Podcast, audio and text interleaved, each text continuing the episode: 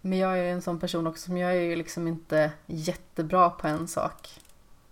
Utan jag är hyfsad på många saker. Typ. Men, det är bara för att jag liksom inte fokuserar på bara en sak. Men, åh, jag har bara S M-guld i bowling, men jag är inte bra på något. Tycker det är lite motsägelsefullt.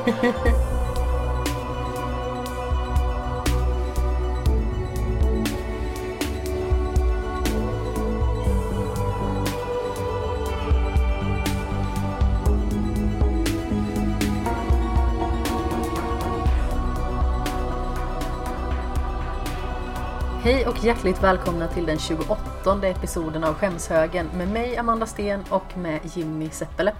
Hallå! Hej, det var länge sedan. Den här sedan. Veckan också, ja, jag vet, väldigt länge sedan. det... Man skulle kunna tro att det är vana det här. Ja, Va- vana att vara borta så länge. som, som, som du sa i början. Va? Nej, ingenting. Jag vet inte vad jag säger. Du får ursäkta mitt svammel. Det är en vana, punkt. Och det är en vana att du är här. Det var lite så jag ja. menar. Jag vet, jag vet. Jag spelar bara på det du sa först och sen så blir det fel. Så vi låter det vara. Ja, som sagt, det här börjar bra. Hur är det med dig? Det, det är bra. Hur är det själv? Jo, men det är bra, tycker jag. Som sagt, jag har kört mycket rodd och ryck och sådana grejer på träningen de senaste dagarna. Så jag sitter här som en Tyrannosaurus rex och vet inte riktigt vad jag ska göra av mina armar för någonstans. För de rör sig inte. Eller? Ja, nej men armarna typ så här vibrerar när jag har dem i vissa lägen. Så det liksom känns bäst att bara så här försöka att krypa ihop med hela överkroppen. Jag ser otroligt ynklig ut, tror jag. Kanske. Förmodligen. nittionio komma nio procent säker att du ser ynklig ut. Mm. När du knappt kan röra dig. Ja. Eller något. Jag vet inte. Jag är ingen doktor, som du kanske hör. Inte jag heller. Däremot så har jag faktiskt fått den frågan under en personlig träningssession. Eller fråga och fråga kanske det inte riktigt var, men det var mer ett konstaterande i och med att jag använde mig av latinska uttryck ibland. Mm. Så var det någon som sa så här: vad är du egentligen för någonting? Är du en sån här läkare eller någonting egentligen? Du svarar så här typ art på latin. Vad är du? Jag är en homo sapiens. Vad är du? I'm Batman. Ja, det hade ju varit någonting. Och sen typ tar du din enterhake och svingar ut genom fönstret. Det eller något. Hade varit att lämna en personlig träningstimme med stil. Eller hur? Jag. jag känner det. Jag tror, jag tror du får ändra din rutin här och det är så du får göra i fortsättningen. Definitivt. Jag tror att den klienten som jag har mest, hon skulle nog uppskatta det faktiskt. Vad är hon för typ då? Nej, men hon gillar humor och superhjältar och är lagd åt det hållet, så jag tror hon skulle tycka att det var roligt om jag sa I'm Batman och sen bara hoppa ut genom fönstret. Naturligtvis med en plan B och inte bara hoppa ut genom fönstret, punkt. Men, så, om det, det inte så här, typ första våningen. Men kanske första våningen. Det är det inte. Okej. Okay. Jag hade nog inte då... haft några knäskålar kvar i alla fall om jag hade hoppat ut därifrån. Men tänk om du inte landar på knäna då? Då är det någonting annat som ryker. Precis. Vad, vad, vad offrar du helst? Jag vet jag tänker, inte. Jag tänker landa på lilltån. Alltså jag har ju offrat dös. båda mina lilltår redan, känns som. Uff. Jag har ju brutit båda två. Ja, jag, ja, jag har inte brutit någonting. Tack och lov. Vilket är helt otroligt med tanke på att jag större delen av mitt liv hållit på med hästar och blivit sparkad och trampad och slungats av och grejer, men jag har aldrig brutit någonting. Jag har blivit trampad av häst så att jag bröt foten och bröt lilltån. Ja, för fan. Och sen de andra gångerna jag har brutit saker var dels när jag jobbade i bowlinghallen. Då hade jag ett par skor som inte satt så himla superbra. Helt enkelt. Bröt, bröt skorna tårna? Ja, men jag sprang och så trampade jag lite snett och så gick lilltån liksom. Men gud! Japp. Det låter typ läskigt. Mm. Jag... Jag, betedde, jag betedde mig helt normalt och kroppen gick sönder. Ja, men exakt. Jag skulle springa ner och ta ett banfel och på vägen tillbaka så bara small det. Fy fan. Det var lite obehagligt faktiskt. Ja. Och sen första gången jag bröt någonting så var det när jag åkte skidor i Livigno i Italien. Då trillade jag och eh, som dramatisk femåring som man är så var det så här, jag har brutit benet. Och min pappa liksom bara sa, nej, herregud, det har du inte. Lugn nu. Så han tog mig över axeln och så åkte han ner för backen med mig på axeln. Men gud! Och sen hela natten hade jag tydligen legat och gnytt och eh, haft jätteont och pappa skämdes så in i bomben. Dagen efter tog de mig till sjukhuset så hade jag två stycken sprickor i benet. Då så. Mm. Ja, lita på min intuition. Ja, då hade, då, då hade nog vem som helst skämt. Ja, men alltså det är inte så himla lätt att lita på barn i det läget. Jag menar, hur stor är sannolikheten att de faktiskt har rätt? Barn är ju ja, men, superdramatiska. Men om det ändå gjorde jätteont. Ja, men alltså det skulle ju lika gärna kunna vara en väldigt kraftig stukning av någonting. Jo, men man kan ju ändå åka och kolla, tänker jag. Ja, de tänkte väl inte så långt liksom. De tänkte väl att ja, det här går väl över. Uppenbarligen. Sen så har vi å andra sidan min mor som i samband med skidåkning har gjort följande två saker. Förlåt mamma om du lyssnar på det här. Jag vet att du inte lyssnar. Men hon har, när jag låg i hennes mage så åkte hon störtlopp ner för en backe. Jag kommer inte ihåg, jag tror att det var att hon och pappa eller någonting skulle tävla. Ja. Och helt plötsligt från ingenstans kom en skidskola. Så hon behövde väja, tappade kontrollen över skidorna och åkte rakt ut i skogen och välte en liten kran. Men gud. Med rötterna. Med rötterna? Ja. Det måste ha varit en jätteliten gran. Ja, det var väl ungefär i hennes storlek. Ja, men då var det med sig rötterna. Hon såg jättefort. Det gjorde hon nog. Gud. Ja. Ytterligare en liten förklaring till varför jag är som jag är. Jag blev plågad redan där inne. Till skillnad från den här historien när jag åker ner för trappan i en gåstol som jag har berättat tidigare. Um, och sen så min kära mor, när jag var sex år, ja. Då var vi i Bormio och åkte skidor. Och hon åkte och trillade. Och fick jätteont i axeln. Och eh, sen...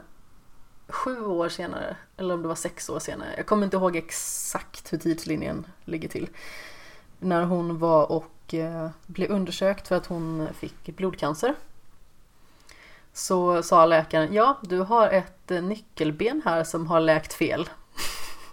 Men gud! Så det hon gjorde då var alltså att bryta nyckelbenet, visste inte om det och fortsatte åka skidor i en vecka. Och sen hade, och så, det hade läkt av sig själv sen. Liksom. Det hade läkt fel av sig själv. Ja, jo, precis. Men gud, men alltså det... Det här är min mor. Ja, men alltså måste ha gjort jätteont hela tiden. Hon hade jätteont. Men varför... Varför gör man inget åt saken? Hon trodde väl bara att hon hade typ stukat någonting eller tänt något ledband eller sådana grejer. Mm. Och typ, åh, halva sidan är förlamad. Det är nog ingen fara. Ja. Fast ser, man är ju sån när man själv blir sjuk. Man vill ju inte åka till sjukhuset. Nej. Varenda. Såklart. Alltså varenda liksom anledning man hittar på som säger det här är okej. Då tar man den. Ja, absolut. Jag vill ju helst inte åka till sjukhuset jag heller. Nej, gud, det är hemskt. Och det tar tid. Det gör det. Det är inte, det är inte som att man kan åka till sjukhus och man är ute på femton minuter, utan när man åker till sjukhus och det är hela dagen. Ja. Som sagt, den senaste gången jag var på sjukhus, det är fyra och ett halvt år sedan när jag var tvungen att kolla så att jag inte hade fått en skallfraktur, men innan dess var det väldigt länge sedan. Ja, jag är på sjukhus hela tiden.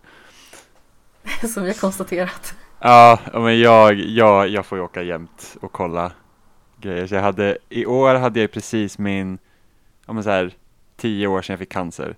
Mm. Så i år skulle ha varit, i år var sista gången jag behöver gå för det. Ja. Men så fick jag diabetes för två år sedan. Det följer ju med mig livet ut. Så jag måste säga, ja, nej, jag slipper inte sjukhus. Så, så det, det, det går inte. Men behöver man göra några specifika kontroller kring det? Alltså rutinmässigt? Vilken, vilket av dem? Diabetes. Eh, ja.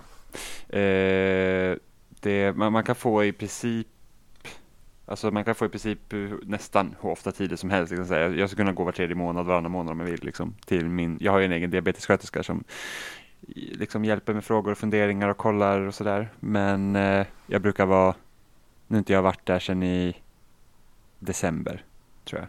Ah, okay. eh, men jag så har jag ringt, haft telefonkontakt. Nej, vänta. Jag var nog där i mars i och för sig.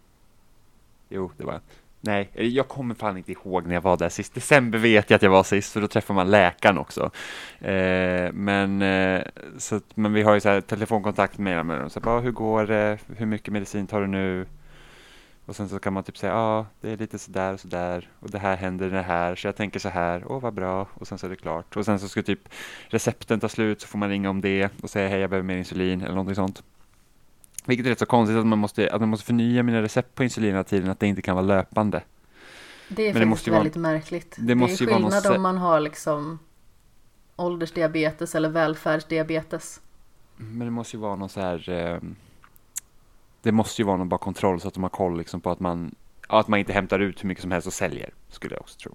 Ja, i och för sig, det skulle man kunna för skriva. För skulle jag ha liksom så här löpande hela tiden, jag skulle kunna ta ut, men jag tar ut tjugo kartor och så säljer jag hälften dyrt. Till U S A eller någonting. Så jag antar att det är det. Men, ja, men det är klart. Det kan jag köpa. Ja. Men ändå. Jag, jag, jag undrar hur det skulle vara.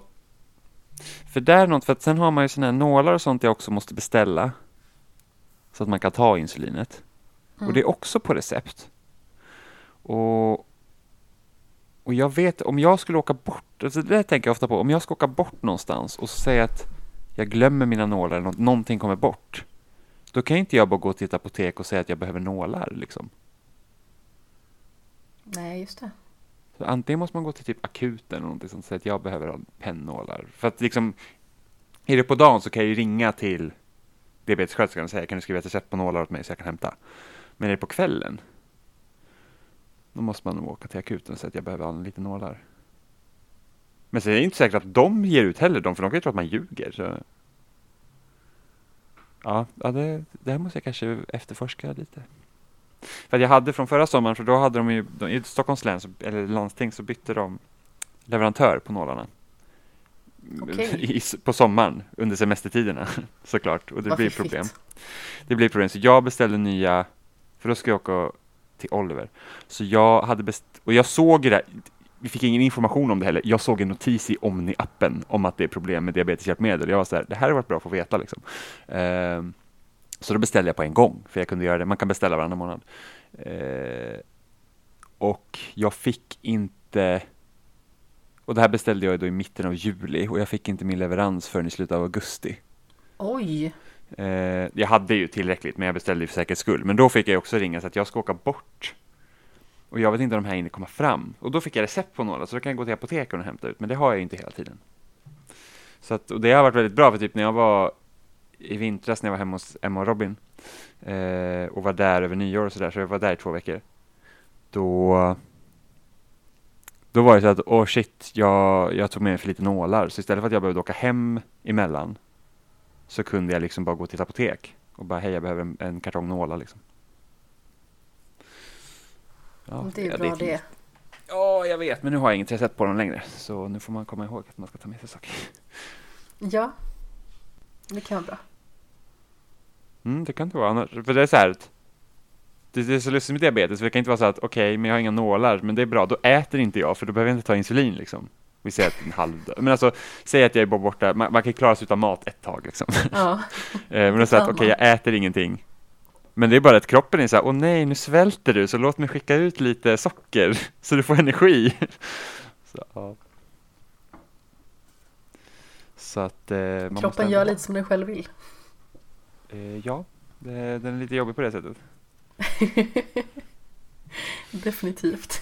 Ja, ja. Agreed. Så det, ja, det är en massa gissel. Mm. Jag har ju inga jätte... allvarligheter sådär. Jag har ju pollenallergi som är väldigt långlivad varje år. Ja, det så det är väl jobbigt. Ja, det kan vara problematiskt. I år har det inte varit så jättefarligt faktiskt.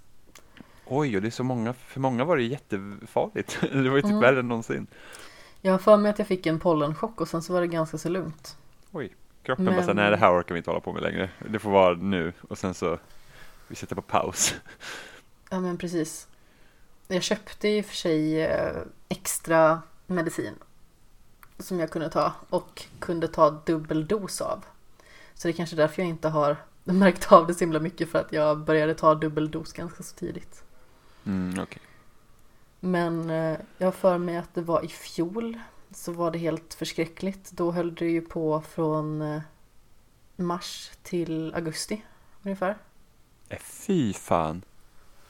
Det var inte så skoj. Nej, det kan jag verkligen tänka mig. För det blir så himla märkligt när det var vår inom citationstecken och så var det lite varmare och sedan så var det jättekallt och sedan blev det lite varmare och så var det jättekallt och så höll det ju på så till slutet av april egentligen. Mm.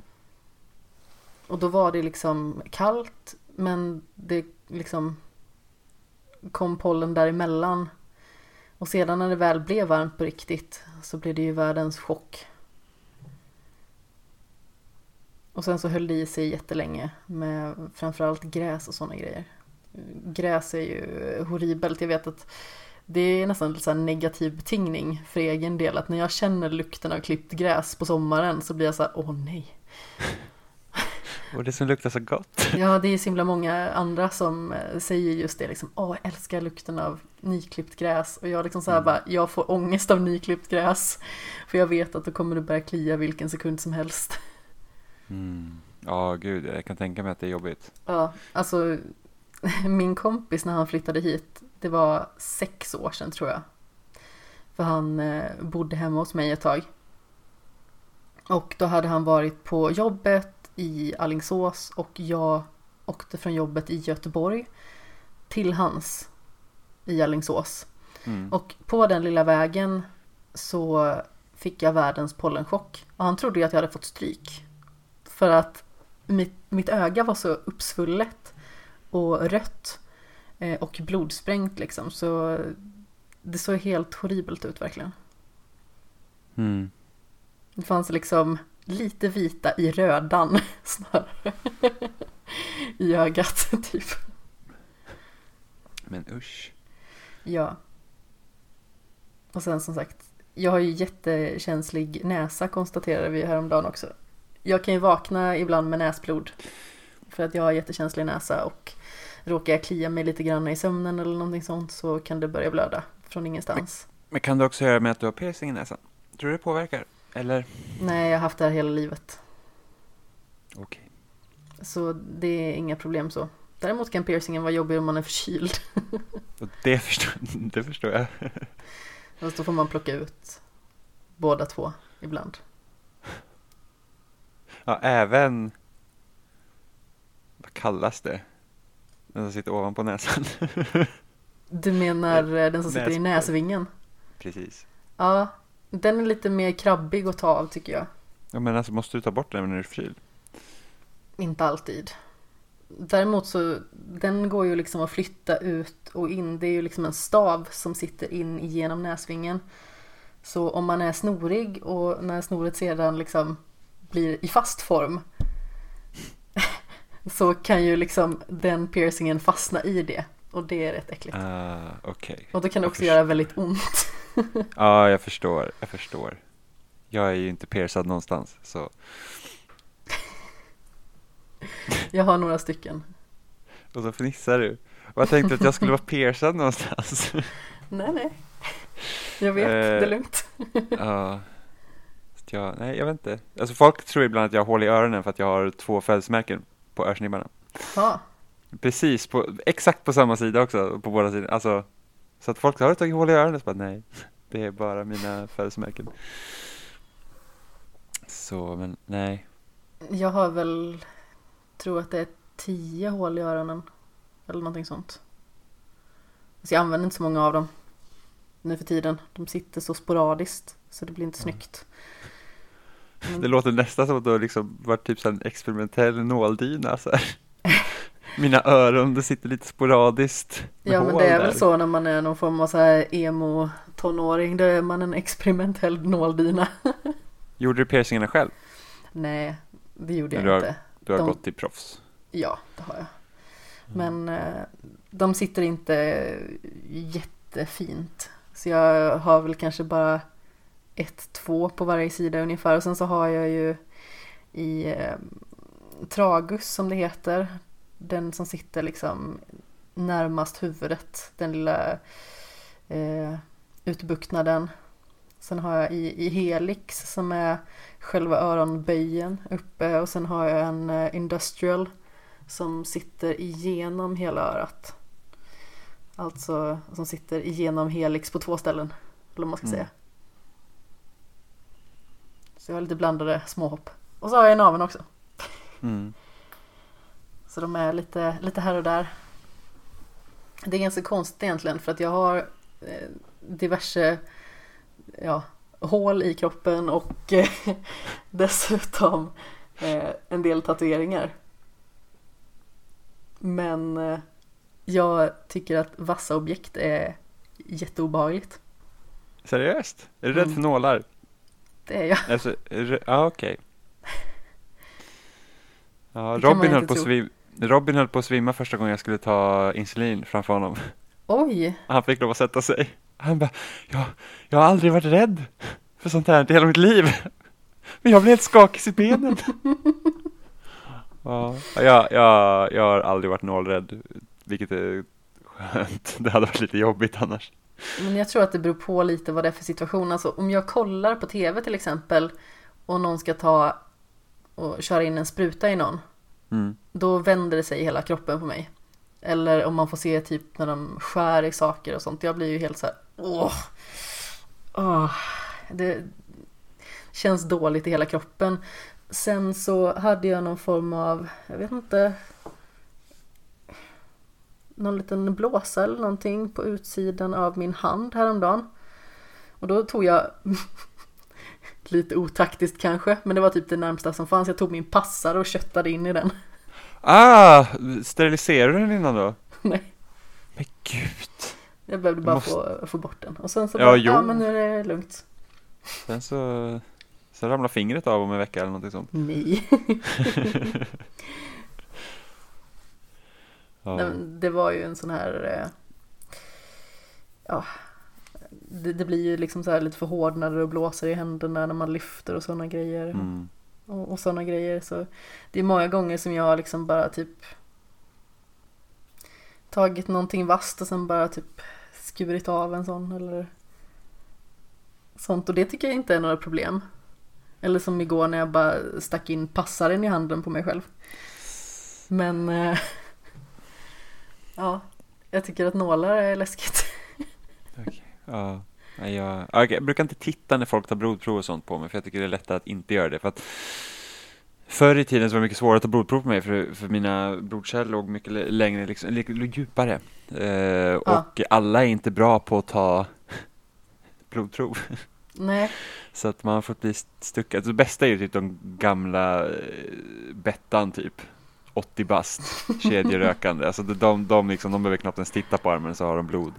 Eh, och det värsta var att jag kommer ihåg en gång när jag skulle ta blodprov och jag var så här, snälla låt det vara någon, någon äldre nu som tar blodprov. Och så går man någon in där och så bara, jag har en, och så är det så här, jag har en läkarstudent här, får hon ta blod på dig? Och man bara, ja, det får hon.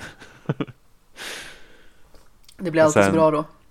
Ja, sen var det en första och sista gången jag var på typ Enköpings lasarett och tog blodprov för att jag skulle röntgas, istället för att de skickade liksom iväg mig till Uppsala två gånger, så, så kunde jag åka till Enköping och han fick ringa narkosläkaren.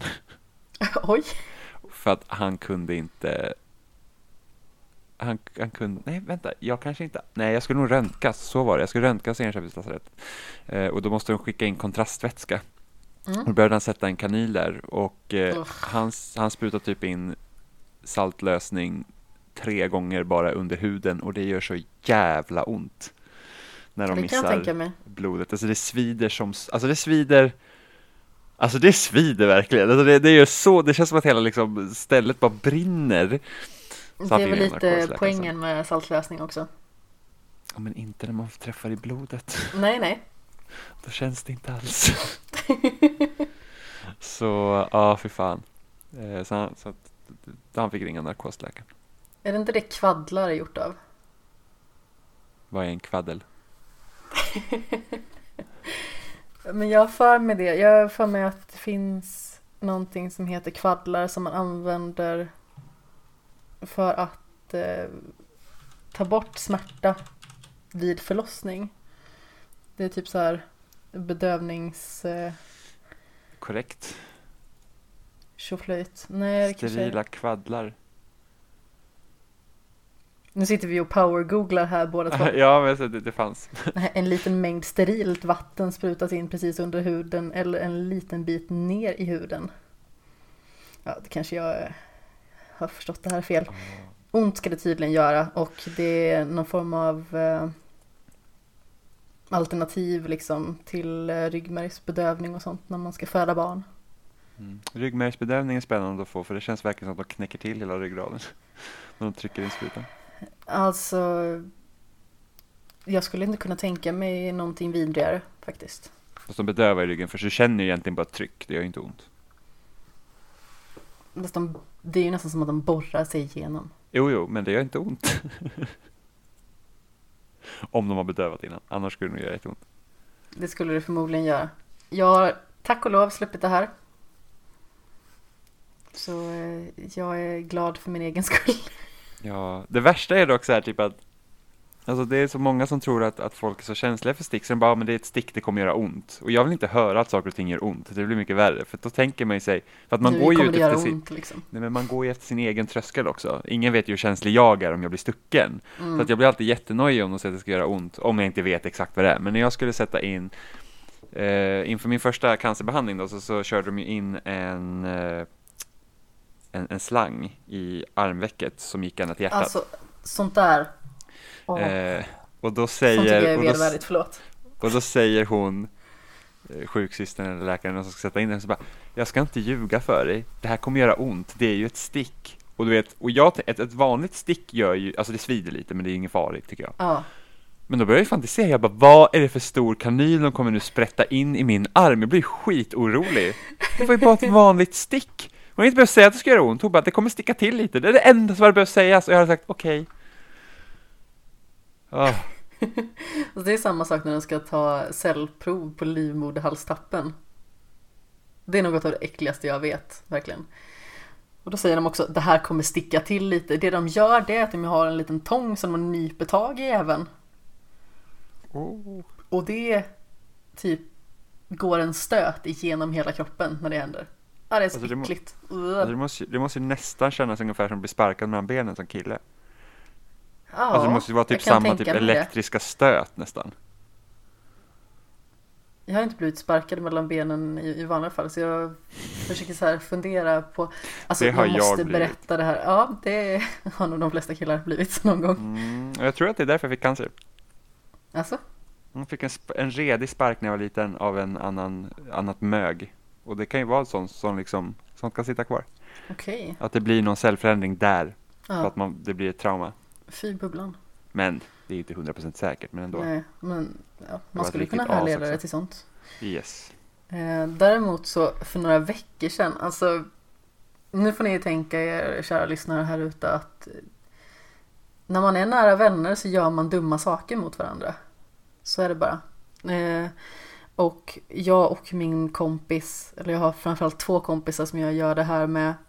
Den ena började... Eh, Och det är något som kallas sågen och det är att man tar sin hand och så kör man in den mellan den andres skinkor. Vänta, var kör du in den sa du? Mellan skinkorna på den andra personen. Nej men fy! Alltså med byxor på. Jo men ändå! Ja, jag vet. En dum grej. Ja. Det var, det var min kompis som gjorde det på mig en gång när jag stod och skrev på svarta tavlan.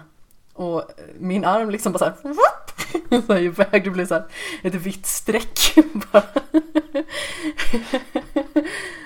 eh, Och mina deltagare såg helt livrädda ut. Jag bara, vi känner alltså varandra. Det är inte det att han bara kommer här från ingenstans. Eh, jag skulle jag skoja med min kompis då, för han stod och han stod och böjde sig framåt för han skulle låsa sin cykel. Och jag bara så här, det här, det här läget kan jag inte missa. Och så gör jag det mot honom och så tänkte han att han skulle ta ut sin hämnd på mig för någon vecka sedan. Mm. Och så kom han liksom i världens fullaste fart. Och jag visste inte att det ens var han, för jag visste inte att han var kvar på gymmet. Och jag bara sparkade mig mellan benen. Han liksom kom ju så här bakifrån då, ah. eh, från ingenstans. Och jag liksom så här bara, vad gjorde du så för? Och han bara så här, vadå sparka? Det var min hand. Och jag bara så här, det gjorde det inte bättre. Nej, och så nej, bara, nej. Varför har du så hård hand? Men händer är väl inte så jäkla mjuk ändå. Nej, men jag blev helt chockad. Jag trodde verkligen att han sparkade mig liksom. Det måste varit en jävla fart. Ja, en jävla smäll framförallt.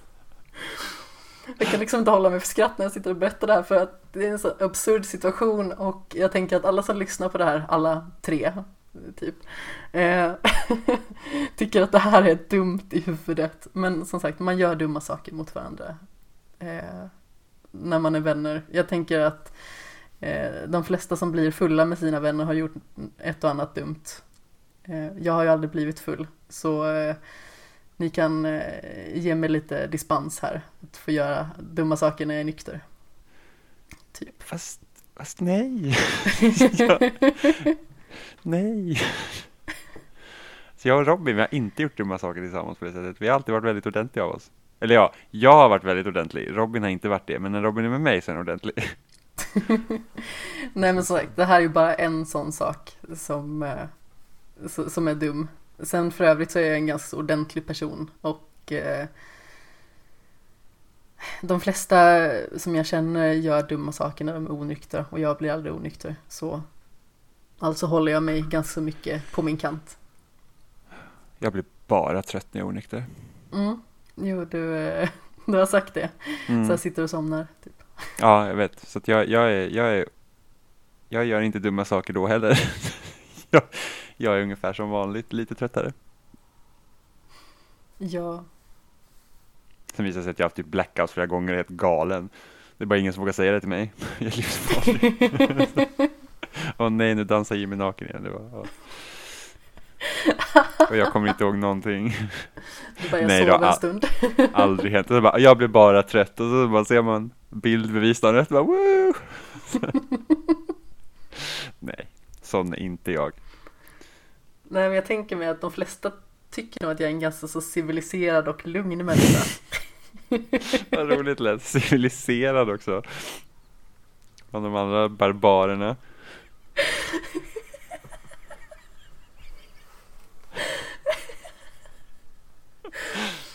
Ja. Jag undrar vad definitionen av civiliserad i det här sammanhanget är. Inte en människa som kör in hens hand mellan någons skinka. Nej, det är väldigt... Det är lite märkligt. Jag vet. Till mitt försvar så var det inte jag som började. Jag vet inte om det gör det bättre eller inte. Så man måste ju få chansen att ge igen, tänker jag. Jo, det, det kan jag väl ha. Och sen med. Så blir det en grej.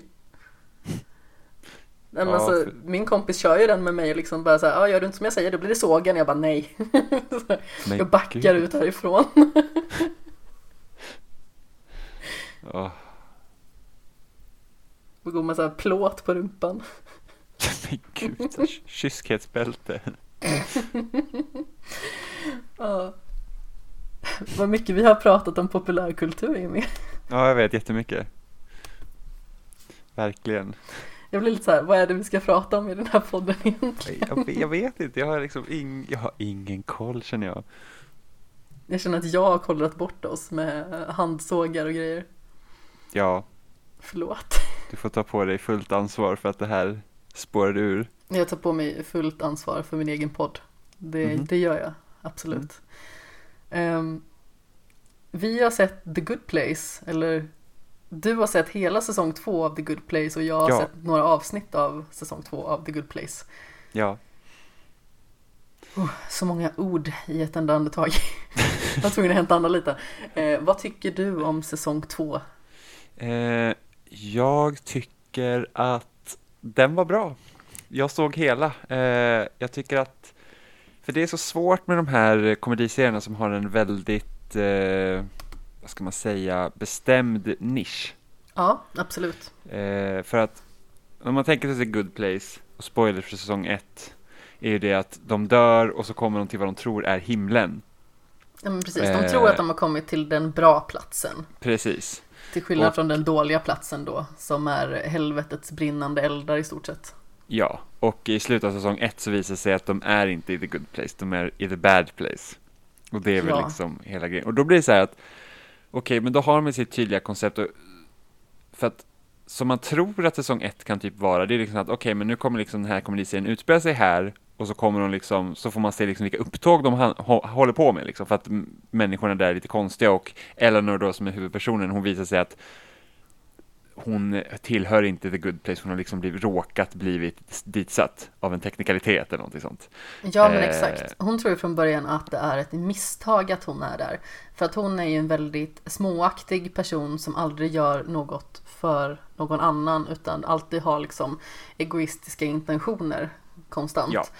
Eh, plus att det hon jobbade med var ju i mångt och mycket att lura folk. Ja, att gällde... köpa dyra läkemedel som inte hjälper. Exakt. Och eh, hon kom ju på i första avsnittet liksom att hon ska inte vara där. Nej, det finns en annan Eleanor som egentligen borde vara där. Eh... Mm, som har råkat hamna i the bad place. Precis. Så att, eh, så att liksom, bara den premissen är väldigt rolig. Eh... Men sen är det så här att när säsong ett slutar så, så kommer okej, okay, de är inte i the good place, de är i the bad place. Då får man tänka mig så här, men hur ska de liksom ta konceptet vidare? Eh, för det finns ju jättemånga liksom serier som inte lyckas liksom förvalta det väl. Och jag tror det närmsta exemplet jag kommer på, det är How I Met Your Mother. Eh, som är en otroligt bra idé. Alltså det är en skitbra idé liksom att okej, okay, vi ska berätta, vi ska berätta liksom för barnen här hur jag träffar er mamma. Eh, och sen så liksom lämnar man små hintar liksom genom säsongerna så att åh, är det mamman vi kommer få träffa nu liksom? Jag tycker eh, att konceptet är bra. Jag tycker att utförandet är ytterst tveksamt. Ja, för att den höll på alldeles för länge. Det blir, det blir liksom... Alltså jag tror att jag tyckte nog att säsong kanske tre fyra där någonstans. Då var liksom How I Met Your Mother som bäst. Och sen dess så verkligen bra. Alltså det bara gick ner sig och ner sig. Hur många sig. säsonger var det? åtta nio? nio tror jag. Varav sista säsongen utspelas, och det här är något jag verkligen avskyr, sista säsongen utspelar sig under en vecka i princip. Som bara som drog ut på, på processen. Ja, och det bara drog ut på processen ännu mer. För man får veta vem mamman är i slutet av säsong, nästa säsong. Eh, och då tänker man så här, okej, okay, men då kan det vara bra. Då kan man kanske få se huvudkaraktärens relation med mamman då under den här säsongen. Men det får man ju inte, för att de träffas ju inte förrän i slutet av den säsongen. Så då blir det så här att, vad fan... Liksom, varför ska jag bry mig om mamman? Jag liksom vet inte ens vad det är för typ av person. Liksom. Så att den höll bara på för länge. Annars var den liksom helt genialisk premiss. Och det bästa med The Good Place är ju det att jag tror säsong fyra ska vara den sista. Så att då har de liksom en tydlig... Liksom, okej, okay, det här är vad vi vill göra och nu tar den slut. Och det, jag tycker det märks i säsong två. Nu ska inte jag spoila den eh, eftersom du inte har kommit så långt. Men det märks i säsong två att okej, okay, det finns en idé här och de vill slutföra den. Ja, men det Vilket tycker jag om.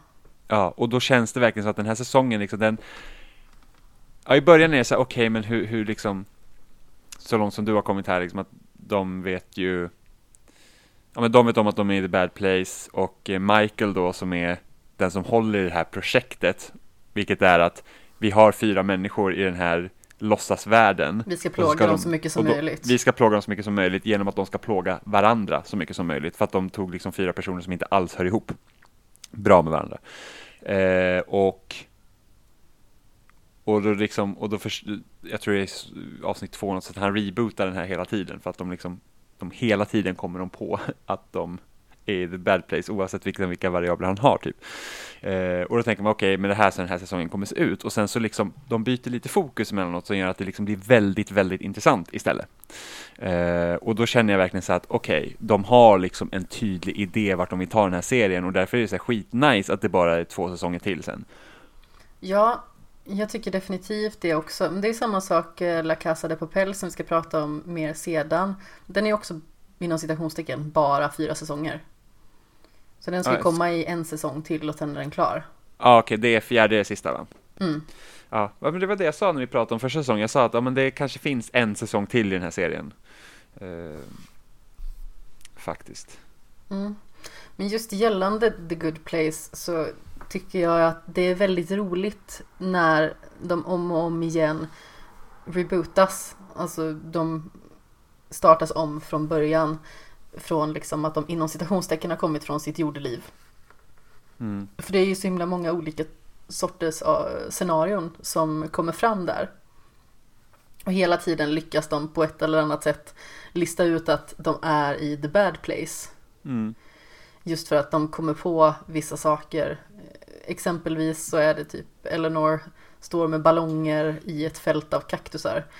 Eh.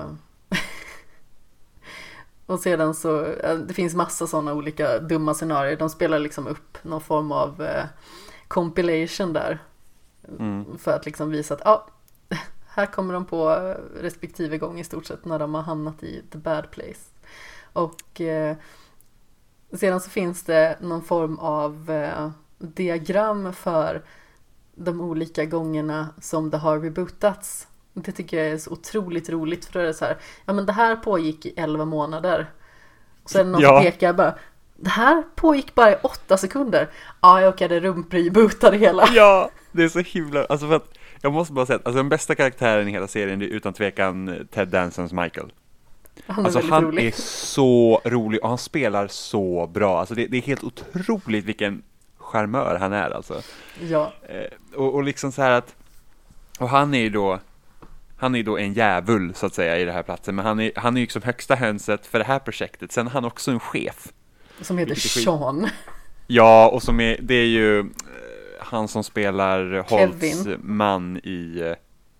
Ja, precis. I Brooklyn Nine-Nine. Eh, Brooklyn Nine-Nine. Det är lite tråkigt med den skådespelaren. Att han, jag har sett honom i fyra olika roller nu. Han spelar den här karaktären varenda gång. Ja, väldigt torr och ja. eh, väldigt... byråkratisk i sitt ja. sätt att hantera saker. Vilket är skittråkigt. Man säger att men okej, du spelar samma karaktär. Det är lite det är lite det är lite ledsamt faktiskt. Eh, han gör ju, han gör ju den rollen väldigt bra, men det är så att när jag ser honom här så tänker jag bara på Kevin liksom. Eh, för att det är den han spelar i princip. Ja. Men det är så men det är så kul att också att Michael har en chef och, och han och, och de verkar inte vara så himla. Alltså det här projektet som man har dragit igång, ingen verkar riktigt, riktigt tro på det från första början. De tycker att det slösar i med tid för att de vill bara plåga människor. Projekt.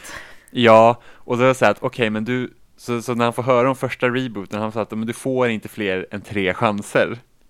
Och han var så här, ah, ja okej, okay, det är lugnt. Och sen så typ, så har de rebootat andra gången. Och då är det så här, bara fuck, det funkar inte. Och så rebootar de tredje gången. Och då är det bara att den gången är så himla kort också tror jag.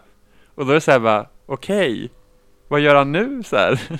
Och så blir han uppe på åttahundra till slut. Han rebootar liksom hela tiden. Så det är så himla roligt. Och sen typ också när Eleanor, hon typ bara... Alltså han sitter där... För att han, han spelar in på band också så här, för de olika gångerna och typ säger hur det går. Och så här, nu börjar vi första dagen. Och så, här, och så sticker hon... Så glömmer han stänga dörren. Och så sticker hon ju liksom in huvudet. Så måste han liksom reboota på en gång. Sa du någonting om att jag var i the bad place? Ja, och han var så här... Åh, typ. Det är så kul. Det är alltså, väldigt åh, underhållande. Det, alltså det är... Alltså, det, alltså vilken, vilken bra idé. Och jag tänkte så här... Att jag har ju sett den swisha förbi lite tidigare eh, på Netflix. Och så här, jag var så här, ja, alltså det var precis som med Brooklyn Nine-Nine. Man kände så här, det där ser liksom inte bra ut. Mm. Och jag har sett det good place. Jag orkar liksom inte med en ny serie. Och sen lyssnade jag på någon podcast där det var verkligen så att... Så jag visste ju om att de var i the bad place från första början. Så den twisten var ju redan förstörd för mig.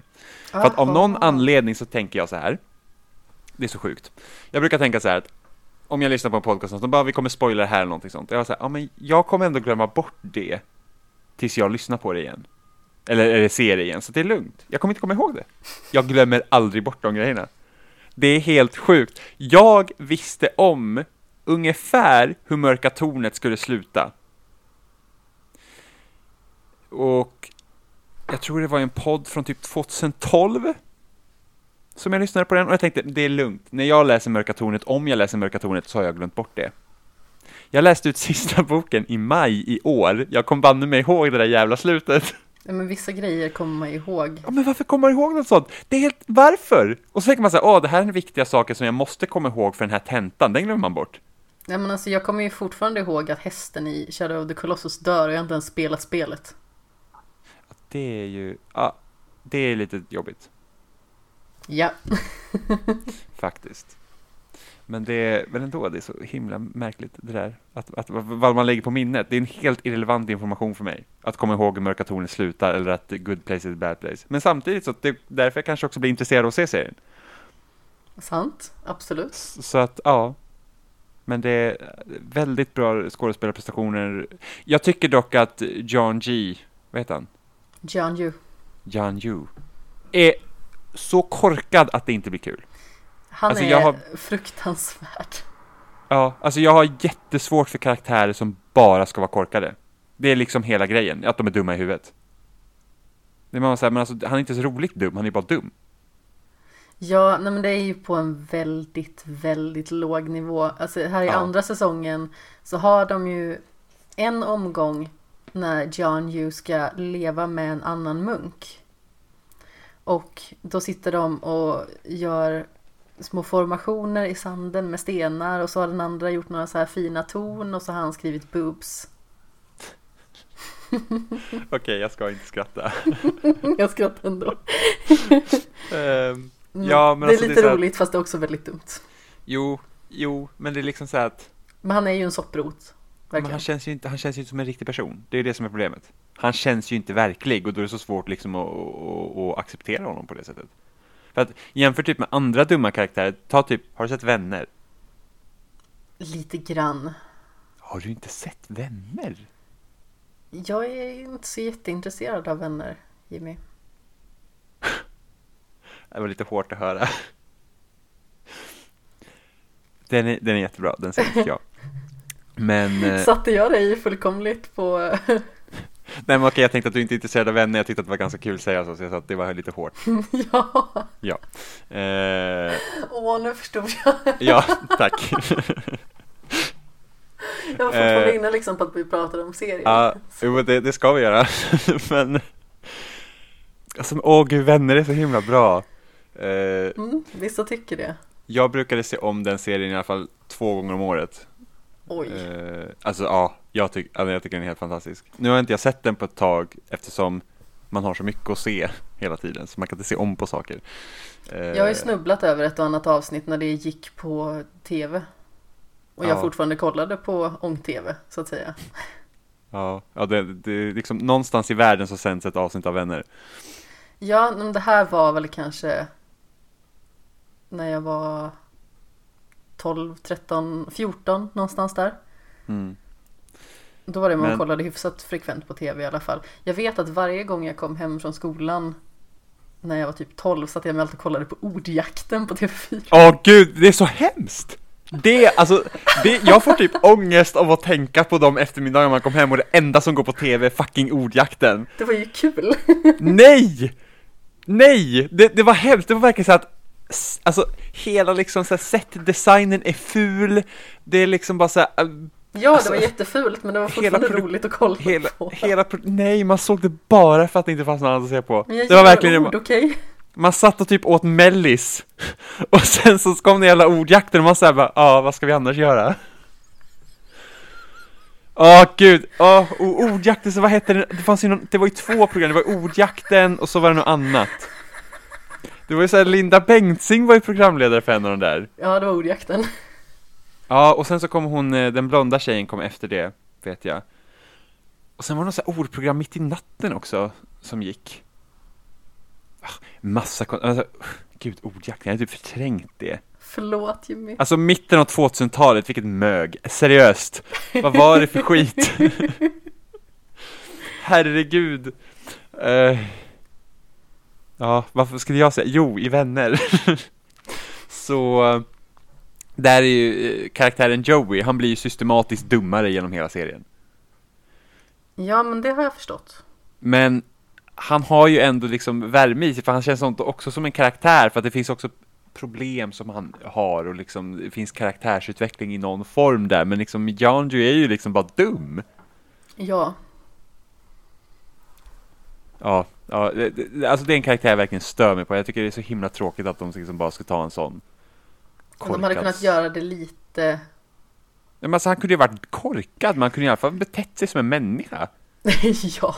Det är väl liksom på den nivån. Nu har han bara ett skal i stort sett. Ja, för man tänker liksom eh, Tahani, Eleanor och Chidi. De känns ju som personer med sina egenheter. Ja, definitivt. Ja. Men han är ju bara korkad. Ja, alltså det är väldigt svårt att beskriva hur korkad han faktiskt är. Ja. Skulle man säga till honom att sand är kaksmulor så skulle han äta sand liksom. Ja, precis. Han är en sån som tror fortfarande att månen är en ost.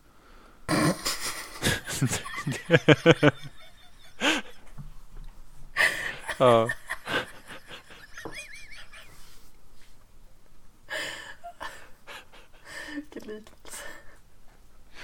Förlåt. Ja. Ja, men det är på den nivån han är. Mm, det är så. Definitivt på den nivån han är. Men annars, jag, jag tycker den här serien är jättebra. Mm. Jag tycker det är väldigt charmigt när de kommer till det här mellanstället. Och eh, det visar sig att eh, Eleanor och Chidi har legat med varandra massa gånger. Ja. Det är också väldigt roligt. Ja, jag filmade det senaste gången. Gud. Ja. Bara så, det här där är inte på riktigt, eller hur? Bara, jo, det är det. Ja. Och så tänkte jag Eleanor liksom bara så här att hon ska ta med sig videobandet. Ja. Och hon i det här mellanstället, jag höll på att säga mellangården. Bara så här, åh nej, ta inte med den, jag har bara en kopia. Ja. Dock tycker inte jag att de två passar ihop.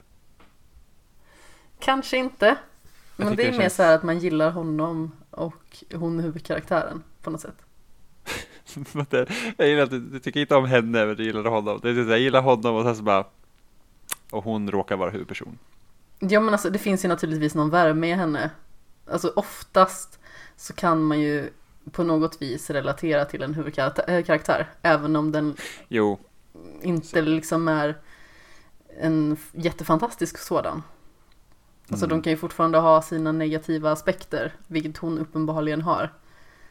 Hon ja. har ju någon form av charm, men hon är ju liksom inte så här topp huvudkaraktären i någon serie. Men jag gillar honom väldigt mycket. Jag tycker att han är jätterolig just för att hans problematik är så himla torr. Ja. Ett av avsnitten går ju ut på eh, att de ska ja, men leda fram till det här första kaoset i stort sett som då ska gå ut på att eh, ja, men, som i första säsongen att det börjar regna räkor eller flyga räkor är det väl mm. och, och sådana grejer och då ska ju Chidi välja mellan två tjejer och hans stora problematik det är ju att han kan aldrig välja mm. sen precis när han ska göra valet så kommer Michael in och bara stopp! Vi har hittat rätt person. Och sen så är det ju den som han inte hade tänkt att välja. Ja, typiskt. Ja, fast alla det... de är ju skådespelare ändå. Jo, precis. Så är det. Det är väldigt roligt när Michael har ett, ett möte. Ett informationsmöte i början. Och han liksom pratar om ja, men vi måste hitta en nyare och bättre sätt att plåga de här personerna på. Den här penispressen börjar bli lite tråkig. Ursäkta mig. Penispressen. Ja, det, det, lät, det lät inte trevligt alltså. Det lät ont. Ja. Jag tänker mig så här, mammografi för män. Fast samtidigt så att penispress låter i alla fall behagligare än pungkross. Oh. Exakt. Ja, det gör det faktiskt. Mina ja. mentala punkkulor gick sönder nu, tror jag. Ja. Jag ber om ursäkt. Mm, tack, vad snällt. Har vi något mer att säga om The Good Place? Jag vet inte, förutom att man ska kolla på den, för den är väldigt bra. Jag ser väldigt mycket fram emot att Netflix tar in typ säsong tre om två år, eller något. Alltså det tar så himla lång tid. Typ sista säsongen av Bates Motel tog aslång tid innan de fick in. Det är vissa grejer som tar exceptionellt lång tid faktiskt. Mm.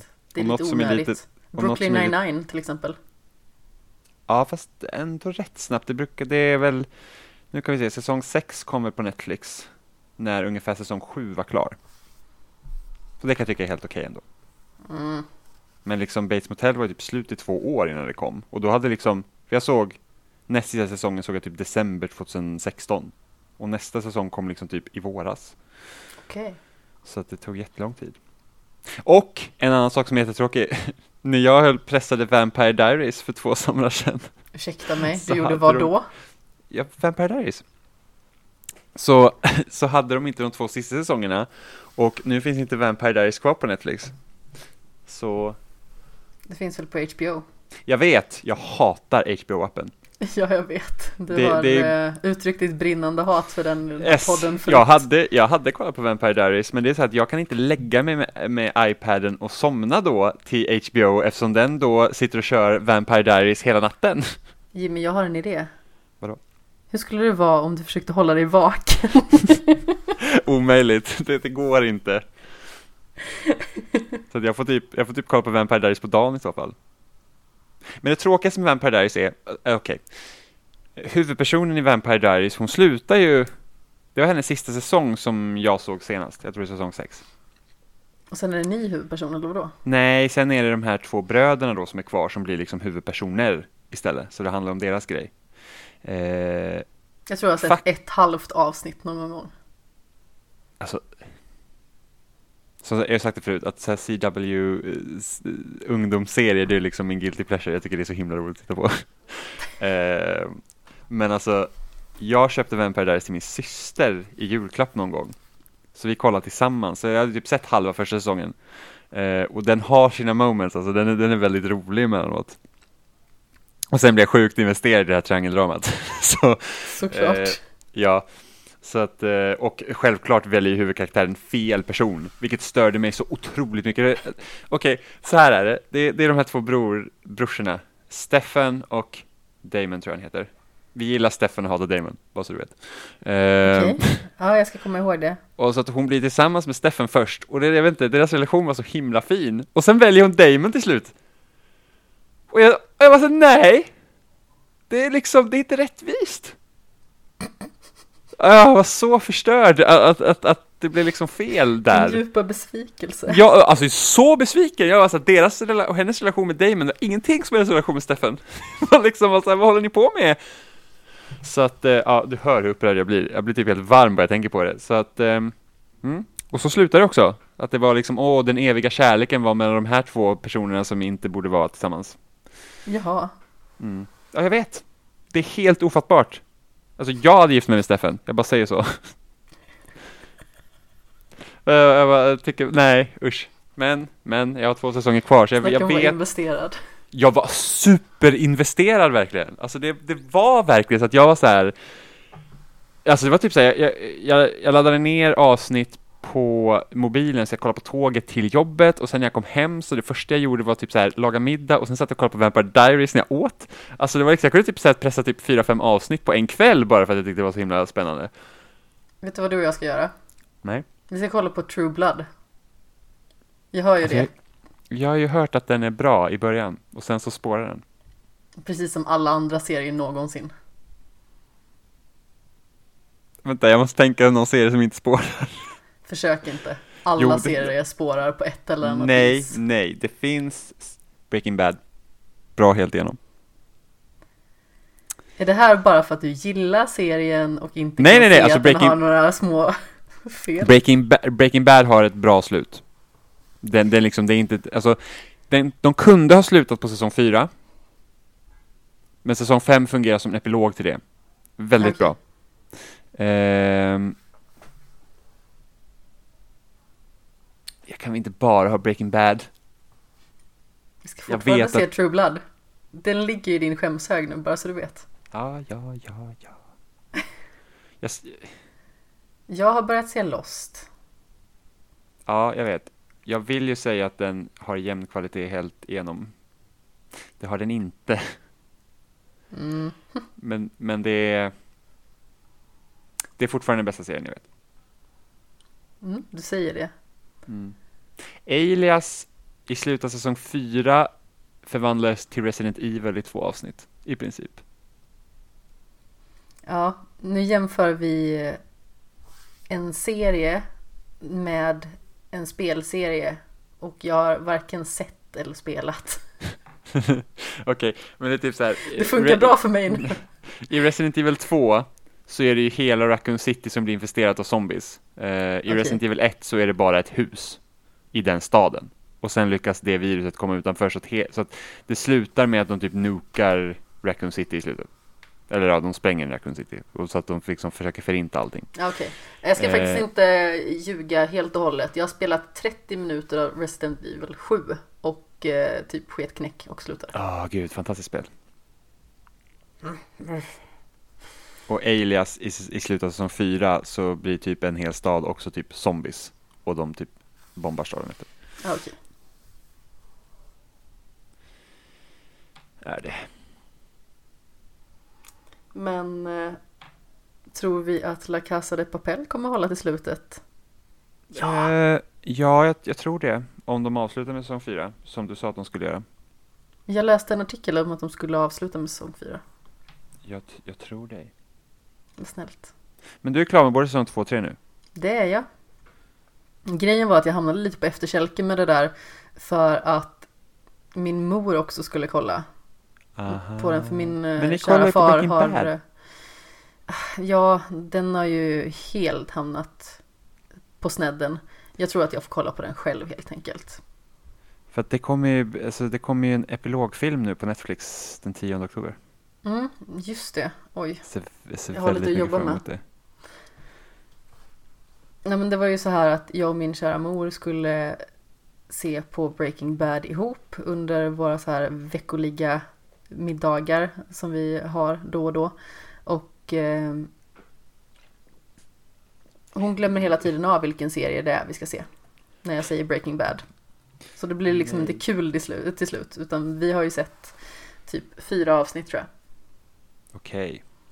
Och varje gång jag säger, ska vi se på Breaking Bad? Så säger hon, jag är nog lite sugen på en film. Eller... Ja, Bre- Breaking Bad är lite segare. Ja, nej men det har varit eh, sådär att hon har liksom inte ens kommit ihåg vilken serie det har varit. Eller när jag har nämnt Breaking Bad. Till och med. Oh. Så jag har liksom fått gå igenom typ allting. Bara, ja, men det här och det här. Nej, jag vet inte. Nej, men... Du borde veta... Utifrån åtminstone att det är Bryan Cranston. Och när jag säger det så säger hon någonting i stil med, vem är det? Nej! Nej! Exakt min reaktion. Åh, oh, vad sorgligt. Ja, jag tyckte det också. Fast oh, det, roligaste är, det roligaste är hur min mamma... Jag känner att jag hänger ut min mamma väldigt mycket i det här avsnittet. Men hon har en... väldigt eh, härlig charm till sig på det sättet att hon har vissa jätteextroverta drag. Mm. Och som då går ut på att eh, dels så har hon eh, så här lite kort koncentrationsspann. Dels så eh, lyssnar hon bara på det hon vill lyssna på. Och dels så alltså hon är inte lika tålmodig som till exempel jag är. Nu låter det som att det okay. klappar mig jättemycket på axeln. Men eh, hon har lite svårt att vänta på saker. Så säg till exempel att ja, vi hade börjat se på Breaking Bad. Och i början så åker de ju genom eh, öknen med husbilen. Och det hänger ett par byxor ut genom fönstret. Ja. Då säger alltså min mor, varför hänger det ett par byxor där? Och jag bara, alltså, hur ska jag kunna veta det? Jag har sett exakt trettio samma sekunder som du. Hur ska jag kunna veta det? Jag orkar liksom inte vänta. Nej, men hon orkar liksom inte vänta på förklaringen ibland. Det är ganska roligt. För att det är så här jätteabsurt som i det fallet. Det är så här, hur fasen skulle jag kunna veta det? Vi har sett exakt lika mycket av den här serien.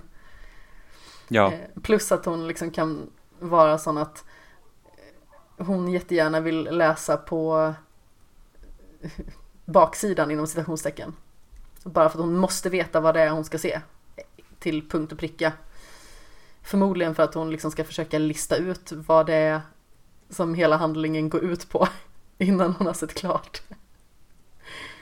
Och sånt är så jobbigt. Min farmor, vet jag, pappa berättade att hon var typ likadan, så att hon, hon, hon ville hade liksom veta slutet på en gång, så hon typ läste sista sidorna i böckerna innan hon skulle läsa dem. Ja, så skulle nog min mamma kunna göra. Hon vill gärna veta liksom hur saker slutar. Och sedan så är det typ så här, är hon inte nöjd med hur någonting slutar, så är det så här, men vad hände sen då? Alltså, alltså den är slut nu. Man behöver inte veta vad som hände sen. Det är det som är charmen med saker. Ja, men det, hon det, accepterar det. Väldigt sällan att saker slutar olyckligt till exempel. Ja, uh, det, det är lite tråkigt. Ja, fast på något sätt är det fint också. För att hon vill att det ska sluta lyckligt. Men jag är ju en ja. person som eh, vältrar mig i tragedi och dramatik. Ja, gud. Så. Ett olyckligt slut är typ bäst. Alltså, man igen, verkligen känner call me typ... by your name. Om man verkligen känner typ så här bara, åh gud, när någonting slutar, då, då är det bra. Ja, exakt. Men La Casa de Papel i alla fall i säsong två fortsätter ju inne på myntverket. Man tänker ju att slutet av första säsongen ska vara någon form av final inne på myntverket. Men den fortsätter ju hela säsong två där inne också. Ja. Jag är ju väldigt förvånad över att de delade upp liksom som säsong ett och två, att de var olika på det sättet. Mm, jag också. Jag tycker det fungerar väldigt väl däremot, och jag tycker jättemycket om säsong två. Mm. Det gör jag också faktiskt. Jag tycker att karaktärerna började hitta lite till sin rätt mm. där. Mer och mer finner de sin rätt, och de blir mer tydliga i vad de är för typ av karaktärer allihop. Jag vet att du var ju definitivt inte teamprofessorn till exempel från början, vilket typ Nej. skar mig i hjärtat fullkomligt. När jag sa till dig att vi skulle se den här serien, så jag, ja, professorn, han är den bästa karaktären. Och du bara, jag tycker han är jävligt konstig alltså. Ja, men han, är, han var ju jävligt konstig. Alltså det släppte, mig, det släppte ganska sent för mig också. Ja. Alltså, alltså det var ju först när, när, när de lyckas gräva in sig i banken. När de liksom träffar varandra igen. Då klickar det. Bara ja. liksom typ se den glädjen när de liksom bara, det är professorn som kommer, liksom, nu, nu är vi liksom klara, alltså vi, nu ror vi här i hamn. Då, då, liksom, då, då lossnar det. Jag gillar professorn från sekund ett. Men han var ju så himla lustig. Ja, men det är det som är så fantastiskt med honom. Hans maner är ju helt underbara. Alvaro Mortez som spelar honom. Nu kanske jag slaktar hans namn för övrigt. Förlåt alla spanjorer där ute. Men jag tycker att han är en så underbar skådespelare. Och han gör den karaktären så levande. Och jag bara så älskar den karaktären ända in i benmärgen. För jag tycker att han är helt underbar.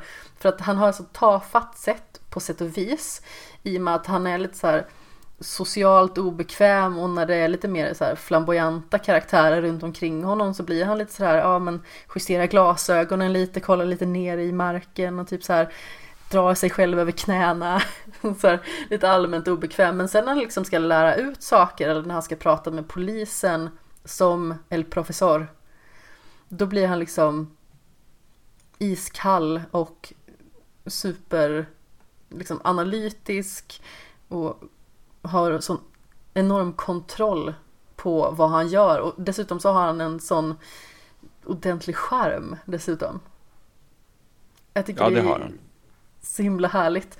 Och sen när man liksom ser den här lite hemliga karaktären som han ändå är, så här lite återhållsam och lite mystisk på något vis, och när han spricker ut i sitt smile, åh, det är så fint.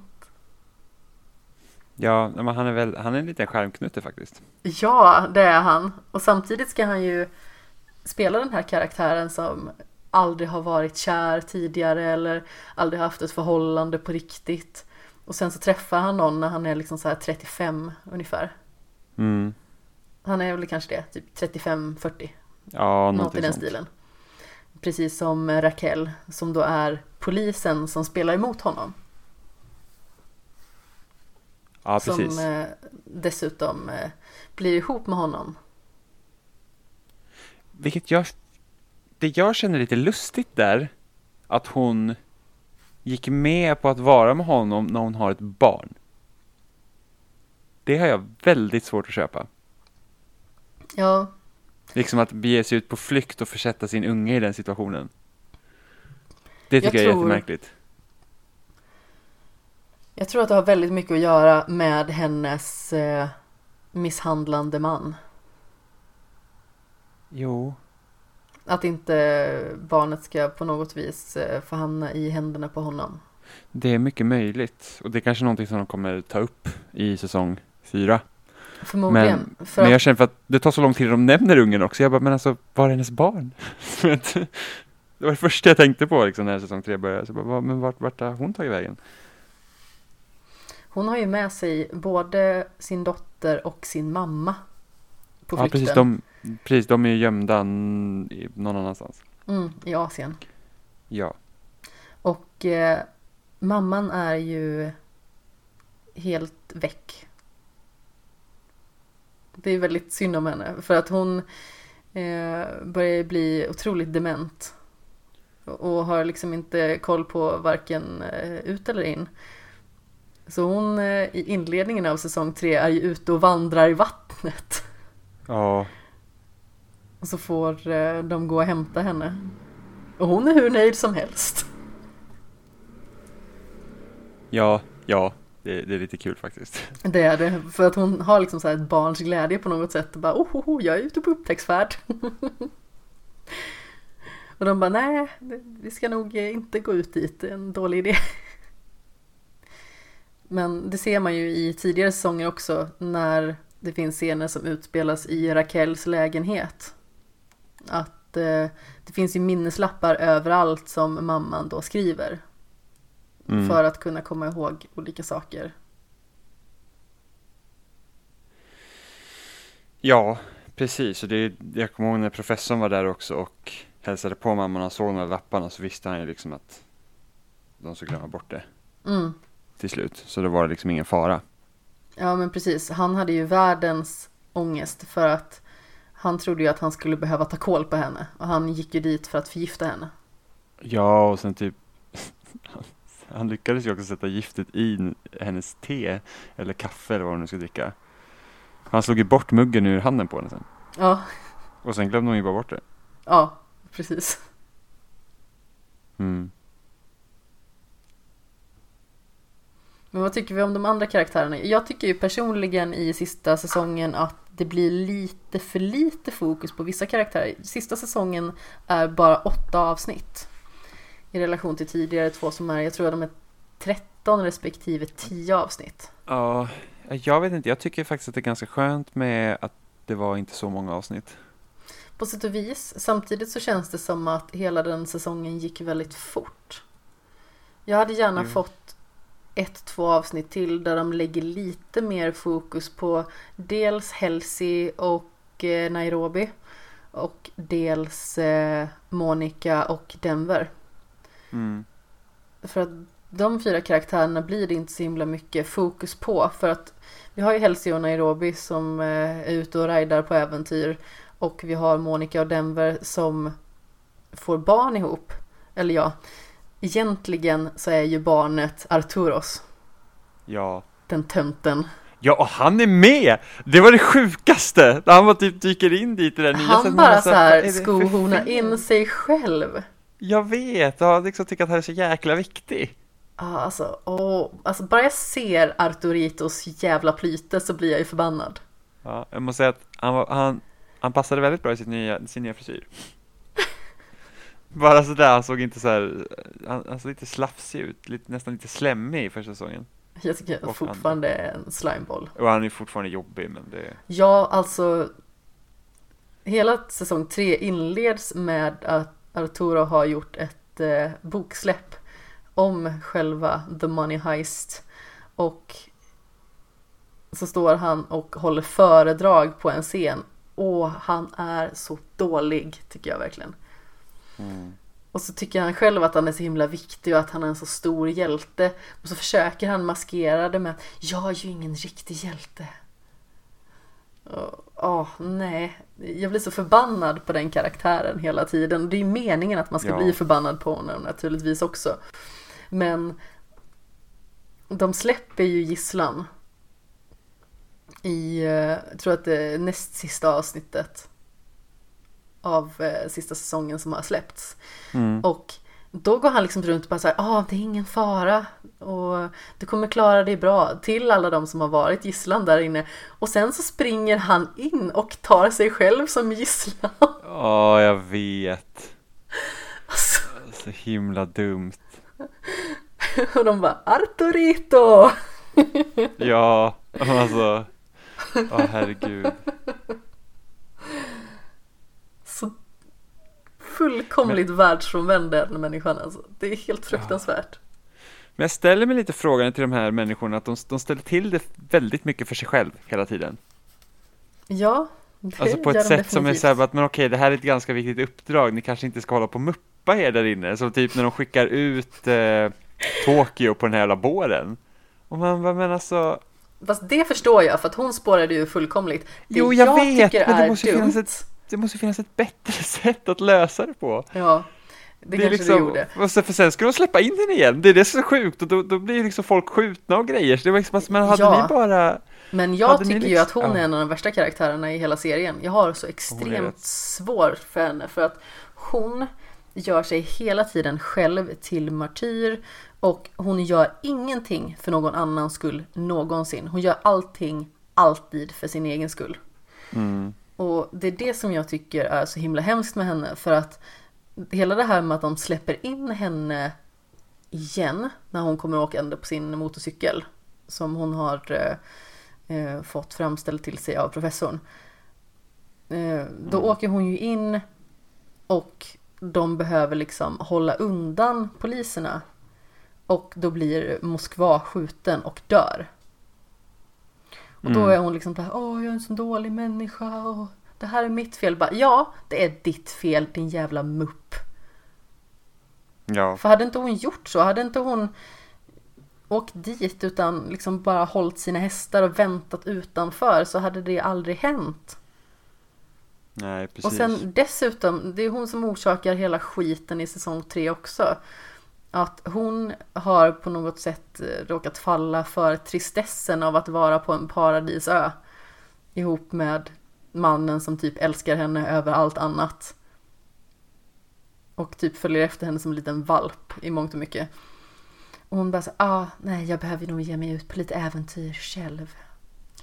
Och så drar hon iväg och han håller ju på att gå upp i atomer, vilket genererar att han i sin tur använder en satellittelefon, gör det dessutom för länge för att han väntar idoget på att hon ska svara, och då tar de fast honom. Mm. Och han blir fängslad och torterad, och då vill hon ju liksom att de ska rädda honom. Det är inte för hans skull hon vill att de ska rädda honom, det är för hennes skull. Ja. Och det är så vidrigt hur hon är som person, för hon har bara egoistiska intentioner hela tiden. Mm. Och sen så kommer det ju liksom till... Nu spoilar jag jättemycket här. Förlåt alla lyssnare som inte vill veta någonting om La Casa de Papel. Men det visar ju liksom sig att han har ju haft sin lilla tid att tänka. Eh, Rio, som han då kallas. Och när han blir frisläppt så gör han slut med henne. För att mm. han liksom känner att ah, men de är nog inte så himla bra för varandra. Det var kul ett tag, men det kommer bara göra mer skada än nytta om de alltid ska vara tillsammans. Vilket de kunde vänta med tills de var klara med stöten. Mm. Jo, jag tycker också att det är förbannat korkat. Men så som hon beter sig sen och blir världens fyllekaja och försöker hångla upp Denver och ha sig. Alltså, vilket sågspån. Oh. Hon tycker så synd om sig själv. Och hon gör ja. det på ett så vidrigt sätt också. Oh. Hennes syndomtyckning går liksom ut på att hela världen på något vis är emot henne. Medan det är hon själv som har försatt sig i den sitsen hon är. Mm. Det är så varje gång.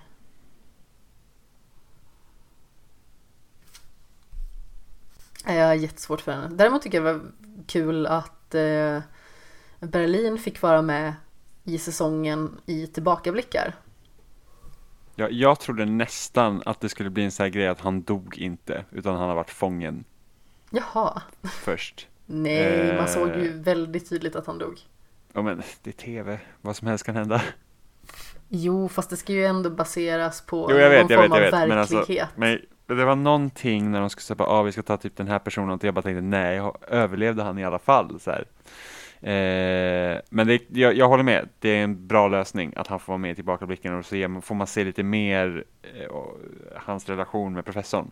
För det, det sa vi ju också när vi diskuterade första säsongen, var ju det att det hade varit kul att se deras relation mycket mer, för den var så intressant. Mm, absolut. Sen tycker jag ju fortfarande att det är så tråkigt att Berlin var ett sånt jävla as i första säsongen, liksom med så här, typ våldtäkt och grejer.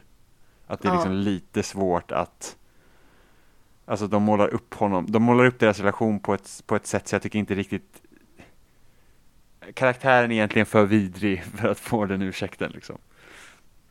Ja. Egentligen. Så att eh, det är liksom en sån här grej som hade kunnat skippat att ha. Alltså att han skulle vara s- så... våldsam. I, i, ja, precis. Mm, jag håller med, absolut. Det hade inte behövts, utan det hade kunnat porträtteras på ett annat sätt. Ja, för att det gav att det har inte gett någonting egentligen. Nej, utan det har väl mest egentligen varit det här med eh, hur det urartade sig med tjejen. Arianna hette hon, va? Mm, jag tror det. För det blir ju mångt och mycket så att hon har planerat att vara med honom till hans död. För att hon ska kunna få ärva alla hans pengar. Mm. Som han då har fått från stöten. Ja, och, och han, vill inte, han vill inte dö ensam. Men det är liksom en... Åh, oh, en... nej...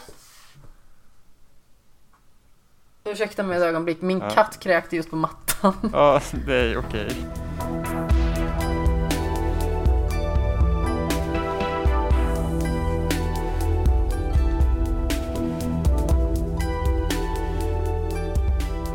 Var det mycket? Alltså, inte bara det. Jag kommer in i badrummet. Då har hon alltså spytt på den mattan också. Åh nej. Har hon fått i sig något dåligt? Nej, hon har väl bara ätit för fort eller någonting. Jag hatar när det händer. Jösses, vad trött jag blir på sånt här. Hon har gjort det någon gång tidigare. Jag förstår liksom inte, du har ett helt golv. Du behöver inte gå och spy på den ljusgrå mattan. Det är så typiskt. Vad var det för fel att spy på golvet? Jag vet inte. Ja... Oh. Men som sagt, de gör ju så ibland när de har kanske fått i sig lite hårbollar och sen så äter de och så blir det lite stopp. Mm. De spyr inte så jätteofta. Men naturligtvis när de väl gör det, då är det på exceptionellt dumma ställen. Ja.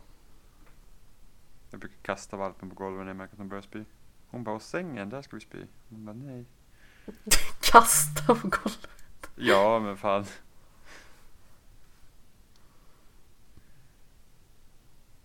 Rädda sig den som kan.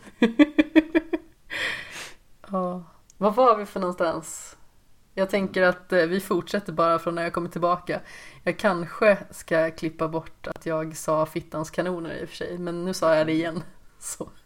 Det, det, det spelade ingen roll. Det är ingen omöjlighet. Förlåt, nu sa jag, jag kom... könsord flera gånger i min egen podd. Förlåt mig själv. Jag kommer inte ihåg vad vi pratade om exakt. Vi pratade om eh, Berlin. Mm, jag gillar Berlin. Det gör jag också. Även fast han är vidrig. Ja, absolut. Eh, och jag gillar också att det liksom knyter an till vem Palermo är. Dessutom. Ja. Även om han också är en väldigt lustig... Eh... Han är en vidrig karaktär. Ja, han är ju värre än vad Berlin är. ja, ja, han, han är han är brusigare än Berlin. Sen vet inte jag vad han har gjort något värre än vad Berlin gjorde. Nej, men det är någonting i hans agerande som det är inte lika beräknande på något vis. Nej, han, han är mer som en loose cannon egentligen. Ja, och det känns det som att, han... att det här kan sluta lite vad som helst när han får hålla i tyglarna. Mm.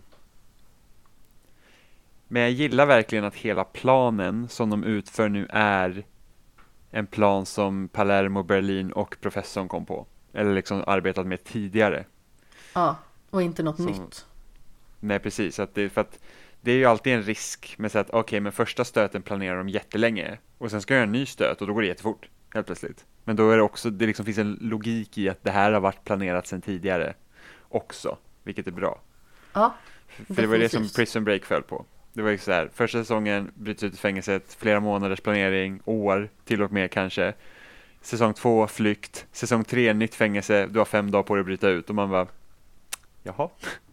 Så nu är typ den här huvudpersonen en jävla supermänniska. Han är så jäkla intelligent så han kan liksom hitta en, en, en, en utflykt från den här fängelset på fem dagar. Ett fängelse som ingen har lyckats fly ifrån. Liksom. Ja, ah, jo, sure. Det blir väldigt dumt. Det blir jättelöjligt. Sen är jag inte mycket till övers för den serien ändå, faktiskt. Alltså första två säsongerna. Alltså, jag har säkert berättat i den här podden. Jag, var, jag tyckte jättemycket om Prison Break. Jag har massa Prison Break-böcker och sådana saker. Yes. Ja, det var någon sån här bok som gick typ igenom hela så här typ setdesignen på första säsongen och hela fängelset och lite så här grejer som de hade typ fixat och sånt. Jaha. Ja, jag är ett stort Prison Break-fan. Jag hör det. Det och Vampire Diaries. En kombination. Eh, ja. Det... Jag gillar nog Prison Break mer än Vampire Diaries. Då. Ja, när man så tar True Blood till exempel, som jag nämnde tidigare. Det är ju en serie som jag tyckte var bra när jag var i tonåren. Mm. Jag vet inte riktigt hur jag skulle reagera på hur eh, karaktär utvecklas och sånt. Om jag ser den idag när jag faktiskt har lite mer utvecklad hjärna än vad jag hade då. Ja, fast jag, många serier som jag tittar om som jag har sett när jag var yngre, de tycker jag fortfarande om. Det kanske är för att du har en liten romantisk bild av dem också. Nej. Det var så bra. Alla serier jag har sett. Mm-hmm. Nej, men typ jag tog förra... Inte förra hösten, för två år sedan, då såg jag om hela Desperate Housewives. Mm. Fortfarande väldigt bra. En serie som jag inte heller så här har kommit in i, det är också någonstans jag har sett något avsnitt någon gång. Ja, oh, gud. Alltså de, den spårar ju också, alltså den blir liksom, den tappar ju stinget mot slutet. Men, men alltså de första tre säsongerna är kalas alltså. Ja, det säger det. Det är jättebra. Faktiskt. Jag får lita på dig då. Men jag kommer nog mm. inte se det. Det vet man aldrig. Jaså minsann. Mm. Du tror på fullast allvar att du ska få mig att se det? Ja då. Jag tror inte att det är så svårt. Nej. Den är bra. Mm. Jag vet inte. Det känns inte riktigt som min typ av serie. Åh, tro mig. Det är din typ av serie. Den blandar humor och tragedi på ett sånt sätt som att det är... Ibland lite väl. Det finns ett... Det finns ett en, jag tror om det är slutet av säsong fem eller sex. Där en av karaktärerna tar självmord i säsongsavslutningen. Eller liksom hänger och sen slutar det liksom. Oj. Eh, ja, väldigt mörkt. Alltså, det var liksom, alltså man blev verkligen liksom så här tagen av det. Och sen när...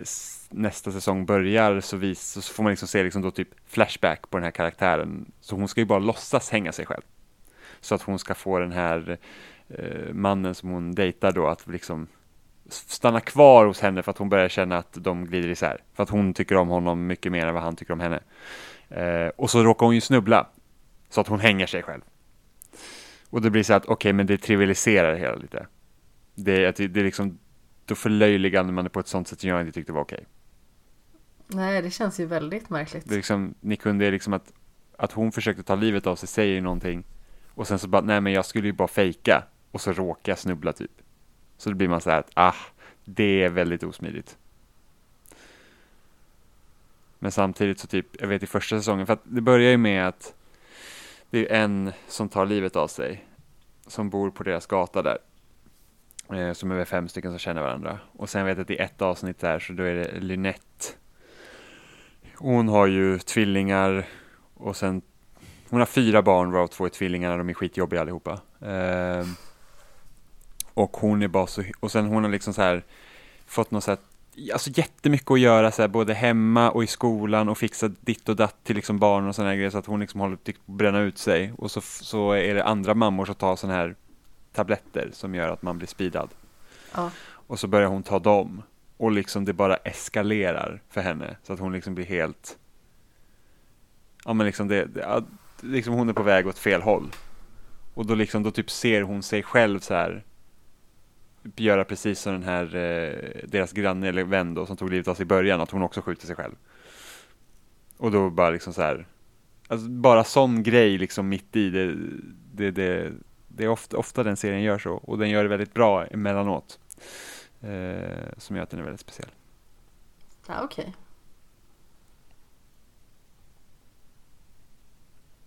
Okay. Men ja. Äh, åter till La Casa de Papel. Mm. Vad kan vi mer säga om äh, säsong två och säsong tre? Det känns som att vi har vandrat lite friskt här fram och tillbaka. Men för att förtydliga, om man fortfarande lyssnar och är intresserad av att lyssna utan att se serien. Eller om man har sett serien, för all del. Um, så är det ju att den andra säsongen är ju fortfarande inne på myntverket, och den andra den tredje rättare sagt den andra och den andra den andra säsongen och den andra säsongen utöver den andra säsongen. Precis, det blev lite fel där kände jag. eh, mm. Den tredje säsongen är ju inne på banken i den här nya stöten just då, det. Där de ska just det, precis. Stjäla guld. Ja, och de gör det väldigt bra, för att det är liksom, eftersom de har då blivit kända av alla, eller av alla, de, de är liksom kända så att folk håller koll liksom på det här. Ja, de är ju lysta världen över. Ja, precis, och sen så befolkningen av någon anledning är på deras sida, vilket jag tycker fortfarande de inte har liksom kanske skett jättebra i de två första säsongerna. Liksom att, åh, oh, vi får folket på vår sida, så bara, ja men hur fick ni folket på er sida? Eh, mer än att typ stick it to the man liksom. Eh, men så tanken är liksom nu att de, de smyger liksom inte in på banken, utan de, det är liksom fullt ös. Folk ska veta att det är på gång. Precis, de drar ju in en zeppelinare i början ja, bara, av säsongen. Ja, bara släpper ut en jävla massa pengar. Precis. Och sedan så visas det på storbildsskärmar där de har eh, fått in en video på professorn som talar till folket. Mm. Vilket också gör liksom att det får en extrem media... Eh... Oj, jag tappade ordet totalt. Det blir väldigt stor uppståndelse i alla fall. Och mm. eh, folket samlas utanför banken ganska så snabbt efter att eh, de faktiskt har tagit sig in och eh, börjat rajda. Mm. Och det gör de ju genom att de låtsas att de är militär. Mm. Jag tycker att det som är så himla fint med den här serien och som är genomgående, det är att de har alltid väldigt mycket förberedelser och väldigt mycket struktur i hur de ska göra saker och ting. Sedan så fallerar ju saker på vägen på grund av liksom den mänskliga faktorn. Typ ibland att... känner jag att det fallerar lite väl orimligt. Jag vet inte om det gör det. Alltså, det är så här, de, visst, de gör dumma saker, men det här är ju personer som alltid har levt på gränsen. På något vis. Jag vet, men ändå. Jag känner så att, är det så här de sköter varenda av sina arbeten, så, eller liksom stötar då? Hur har de inte blivit fast? Precis. Ja, men det finns ju sådana grejer som är jätteonödiga. Man behöver ju liksom inte ligga med varandra när man är inne och har brudit sig in på ett myntverk liksom. Nej. Kanske är lite att ta i. Ja. Men det symboliserar ju också hurdana de är som personer. Att många ja, av dem är precis. ju väldigt impulsiva liksom... och kan inte kontrollera hur de är och beter sig. Ja, och sen det är ju typ deras liv liksom. Ja. Men det är en väldigt bra serie. Ja, den är fantastiskt bra. Vet du när ungefär säsong fyra ska komma? Är det så att det kommer en säsong per år? Eller, är det, eller tar det längre tid? Jag vet faktiskt inte riktigt när den sista ska komma. Jag tror att den kommer nästa år. Mm, för jag tänker, har de här släppts tjugosjutton, arton och nitton nu då? Jag gissar det. Men nu killgissar ja. jag ganska så extremt. Ja, jag har ingen aning. Jag killgissar utom rimlighetens ramar på något vis. Men jag tänker att jag ska kolla för säkerhets skull här i bakgrunden. Jag tänker inte ens smyga med att jag googlar. Men jag tror att de här säsongerna har kommit ganska så tätt in på varandra faktiskt. Ja, den första säsongen kom tjugosjutton. Ja, och då är det ett, då är det ett år emellan då. Mm. Så jag gissar att den sista säsongen kommer tjugotjugo. Mm. Ja, det borde ju vara rimligt. Ja. Det kan bli väldigt intressant att se hur de faktiskt knyter ihop det hela. Ja, och se liksom, för att målet är ju målet är inte bara att tjäna massa pengar, det liksom ligger ju något större där. Ja, och vi har ju dessutom karaktärer som ligger väldigt brun till just nu. Ja. Det är frågan om någon ens kommer... kommer nu. Jo, men det är frågan ens om någon kommer vara i liv i slutet av... Ja, det av är ju det man fjärde. frågar sig. Hur många är det som faktiskt kommer komma ut levande? Ja. Jag var helt säker på att Denver skulle dö den här säsongen. Men ja. Jo, men de spelade ju väldigt mycket på det. Så jag tänkte att det bara var en tidsfråga. Jag tror det är större risk att Stockholm dör. Kanske. Men i den senaste säsongen så var det som så att de pratade väldigt mycket om ja, men tänk vad som händer om Denver dör. Och sedan så pekade ju Arturito ut honom liksom som att han skulle vara gruppens ledare på något sätt, vilket är fullkomligt absurt för han är på tok för korkad för det. Eh... det är ju sant. Jo, jo, jo. Alltså han är en jätteskärmig karaktär. I början tycker man ju att han bara är koko. Han är skitjobbig, ja. Mm. Och han skratt liksom. Ja, ja, till man skrattar dumt. Ja, exakt. Det är det verkligen. Men sedan så finner man att han har en värme och en skärm som är på något vis oförneklig. Mm. Och relationen med Monica är väldigt fin också. Mm. Men det var många så här faktorer som gjorde att jag trodde att han faktiskt skulle stryka med den här säsongen. Däremot så en av mina favoritkaraktärer kommer ju dö. Och det är ju Nairobi. Så kommer hon verkligen dö? Jag har väldigt svårt att se att hon ska klara sig ur det där faktiskt. Hon oh, blir ju skjuten i bröstet. Jo, jag vet. Och det bara pulserar ju ut blod. Alltså jag höll på liksom så här hulka mig nästan så här. Åh. När jag såg det, för jag tyckte det så här, det var riktigt magstarkt att se. Jag tycker mm. sånt kan vara ganska så jobbigt. Precis som jag sa tidigare, jag, jag tycker det är jobbigt med vassa saker och eh, i det här fallet blod då. Eh, när det blir eh, en sån magnitud som det faktiskt blev. Och hela den scenen är ju väldigt sorglig för att hon får ju se sin son. För att hon som har hand om eh, polisförhandlingarna i... Eh, bakgrunden. Hon har tagit dit Axel mm. som då är hennes son. Och då står eh, Nairobi och kollar ut genom fönstret och då är det en krypskytt som eh, skjuter henne. Mm. Ja, och det är fruktansvärt. Ja, det var hemskt. Det är också en av mina favoritkaraktärer. Hon är ju fantastisk för att dels är hon en av de smartaste karaktärerna, men hon är också en av de mest urflippade karaktärerna. Ja. Vilket gör henne både väldigt rolig men också så här, hon liksom så smart. Så man kan ju liksom inte bara tycka att hon är vilken galenskap som helst, utan hon har ju båda två. Mm. Hon är lite av ett geni faktiskt på något sätt. Ja. Lever hela tiden på gränsen. Det gör hon. Men det finns ju andra karaktärer som växer på en. Alltså Helsinki till exempel.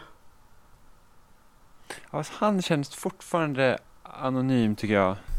Jo, men det är ju den typen av karaktär som är lite mer anonym. Däremot i och med att han har varit med i de två tidigare säsongerna så blir det ju ändå att han växer på en. Mm. Och att ja, han liksom är någon det. form av så här krigsförbrytare. Någon form av mördarmaskin. Och sen så är han ändå samtidigt som en jättestor nallebjörn. Jag tycker det är jätteroligt. Ja, lite faktiskt. Det är ju så att det är väldigt roligt när karaktärer har fler sidor än en. Jo, det brukar vara fördelaktigt mm. så att man ska tycka om. Jo, men någon. Alltså det är väldigt lätt att karaktärer blir väldigt platta och inrutade i en form som de senare får stanna i. Mm. Men i den här serien så tycker jag att man får se väldigt viktiga sidor och olika sidor av karaktärerna som skapar en, hel, en helhet som alltså kan vara både relaterbar och alltså gör karaktären mer förklarlig på något mm. vis. Även att de liksom gör dumma saker så kan man ändå sympatisera med dem. Och det är ju väldigt viktigt i och med att visst, de är huvudkaraktärerna i serien, men de också skurkar liksom. Mm. Men det finns ju inte en chans att man hejar på polisen. Nej. Nej, men de, de alltså, tycker att polisen i, den, i tredje säsongen är, de är vidrigare än vad de var i de två första. Väldigt brutala. Det är lättare att heja på skurkarna än polisen i säsong tre än vad det var tidigare. Jo, men jag antar att det blir ju så att de spelar ännu mer fult i och med att de har varit med i situationen tidigare. Ja. Faktiskt. Avslutningsvis i säsong tre så fasen var jag började gråta då. Det var helt galet hur mycket jag satt och bölade. Även att... Ja, just det. Gud, det här har jag glömt bort. Jag eh, trodde ju liksom kanske inte riktigt på det någonstans. Men det är ju så att professorn och Raquel, de är ju inte med där själva stöten sker, utan de är ju kommandocentral, precis som professorn var i tidigare säsonger. Men de åker runt i en husbil där de sitter och sköter sin kommunikation ifrån. Mm. Och när de blir upptäckta av polisen och jagade via helikopter så sätter de husbilen på fri fot i mångt och mycket. Genom mm. att sätta en krycka på gaspedalen och båda hoppar ut och sedan ska de klättra upp i varsitt träd.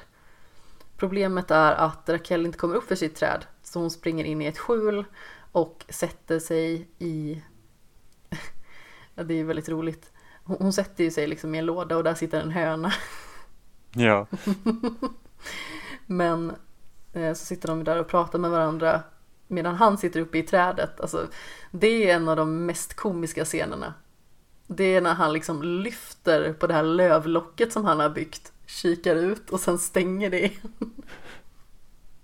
Det är fantastiskt ja. roligt. Det ser lite fånigt ut. Ja, men han är ju lite fånig, professorn. Ja, faktiskt. Lite så. Men på ett väldigt älskvärt sätt ändå. Ja. För att han är ju, även han, en karaktär som har väldigt många olika sidor. Alltså, dels så har han ju den här oförnekliga skärmen, men han är också väldigt torr. Han kan också vara lite försagd.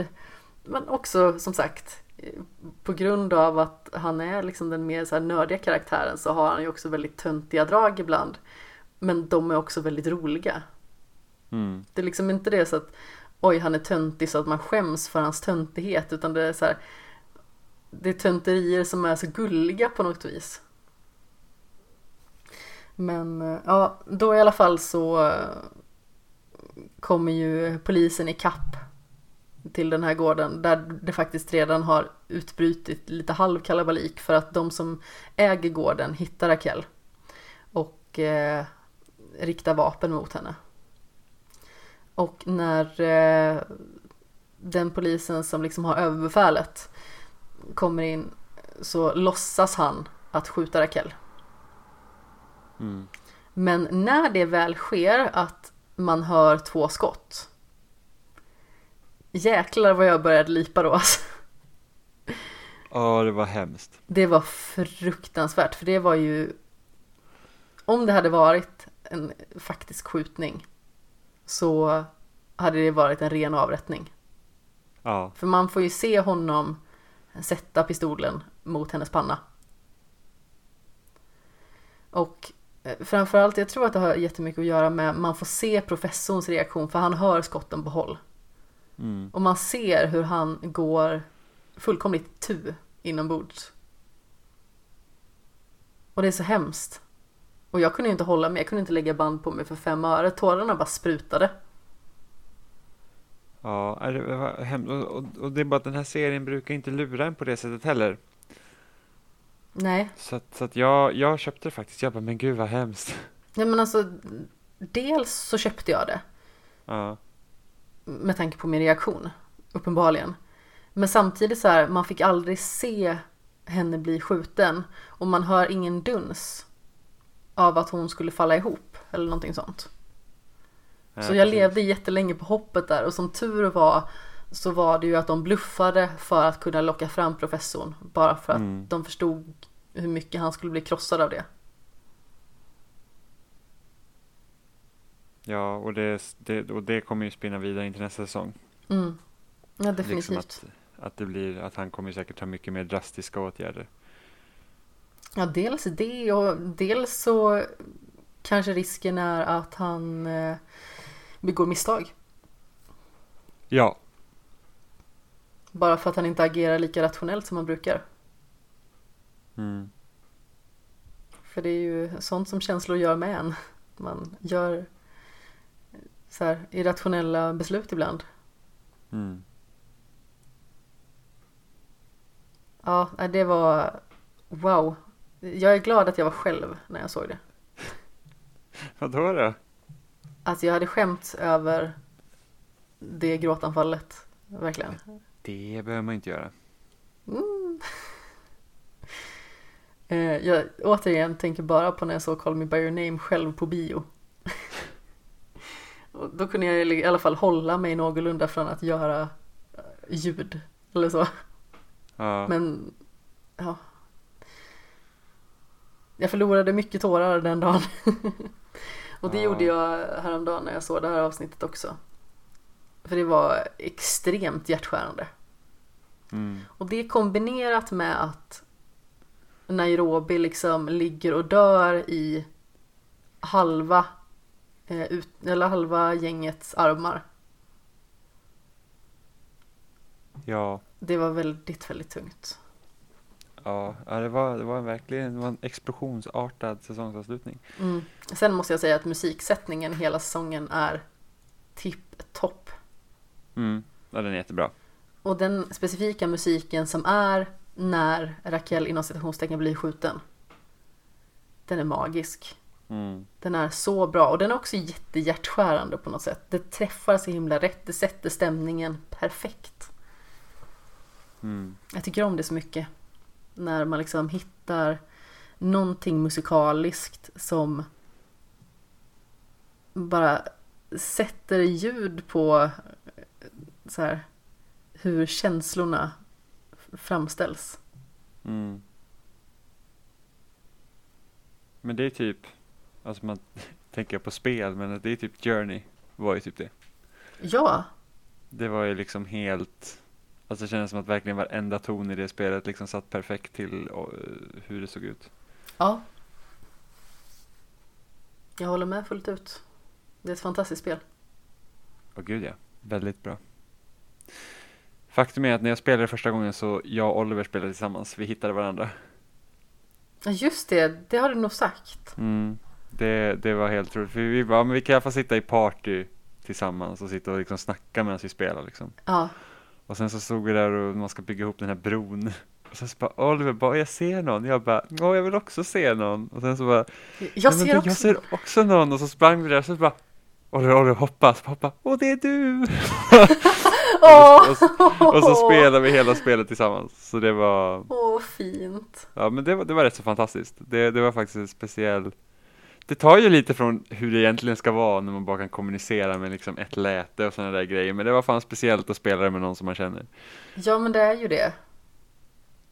Alltså, jag kan gulligt. aldrig glömma, du vet, man, man slidar ner för, det här, för backen och sen kommer man där kameran sätter liksom sig på sidan och så åker man genom den här tunneln typ. Ja, och med, så... med pelarna och så lyser solen in. Och det, precis, det är magiskt. Det är helt otroligt. Och sen tycker jag hela, alltså när man bestiger berget där i slutet, alltså finalen liksom. Alltså musiken och det helt visuella, det är, det är, liksom, det är helt otroligt. Alltså man känner sig som man typ är in i en Disney-film eller någonting sånt. Alltså musiken är ju så suggestiv där.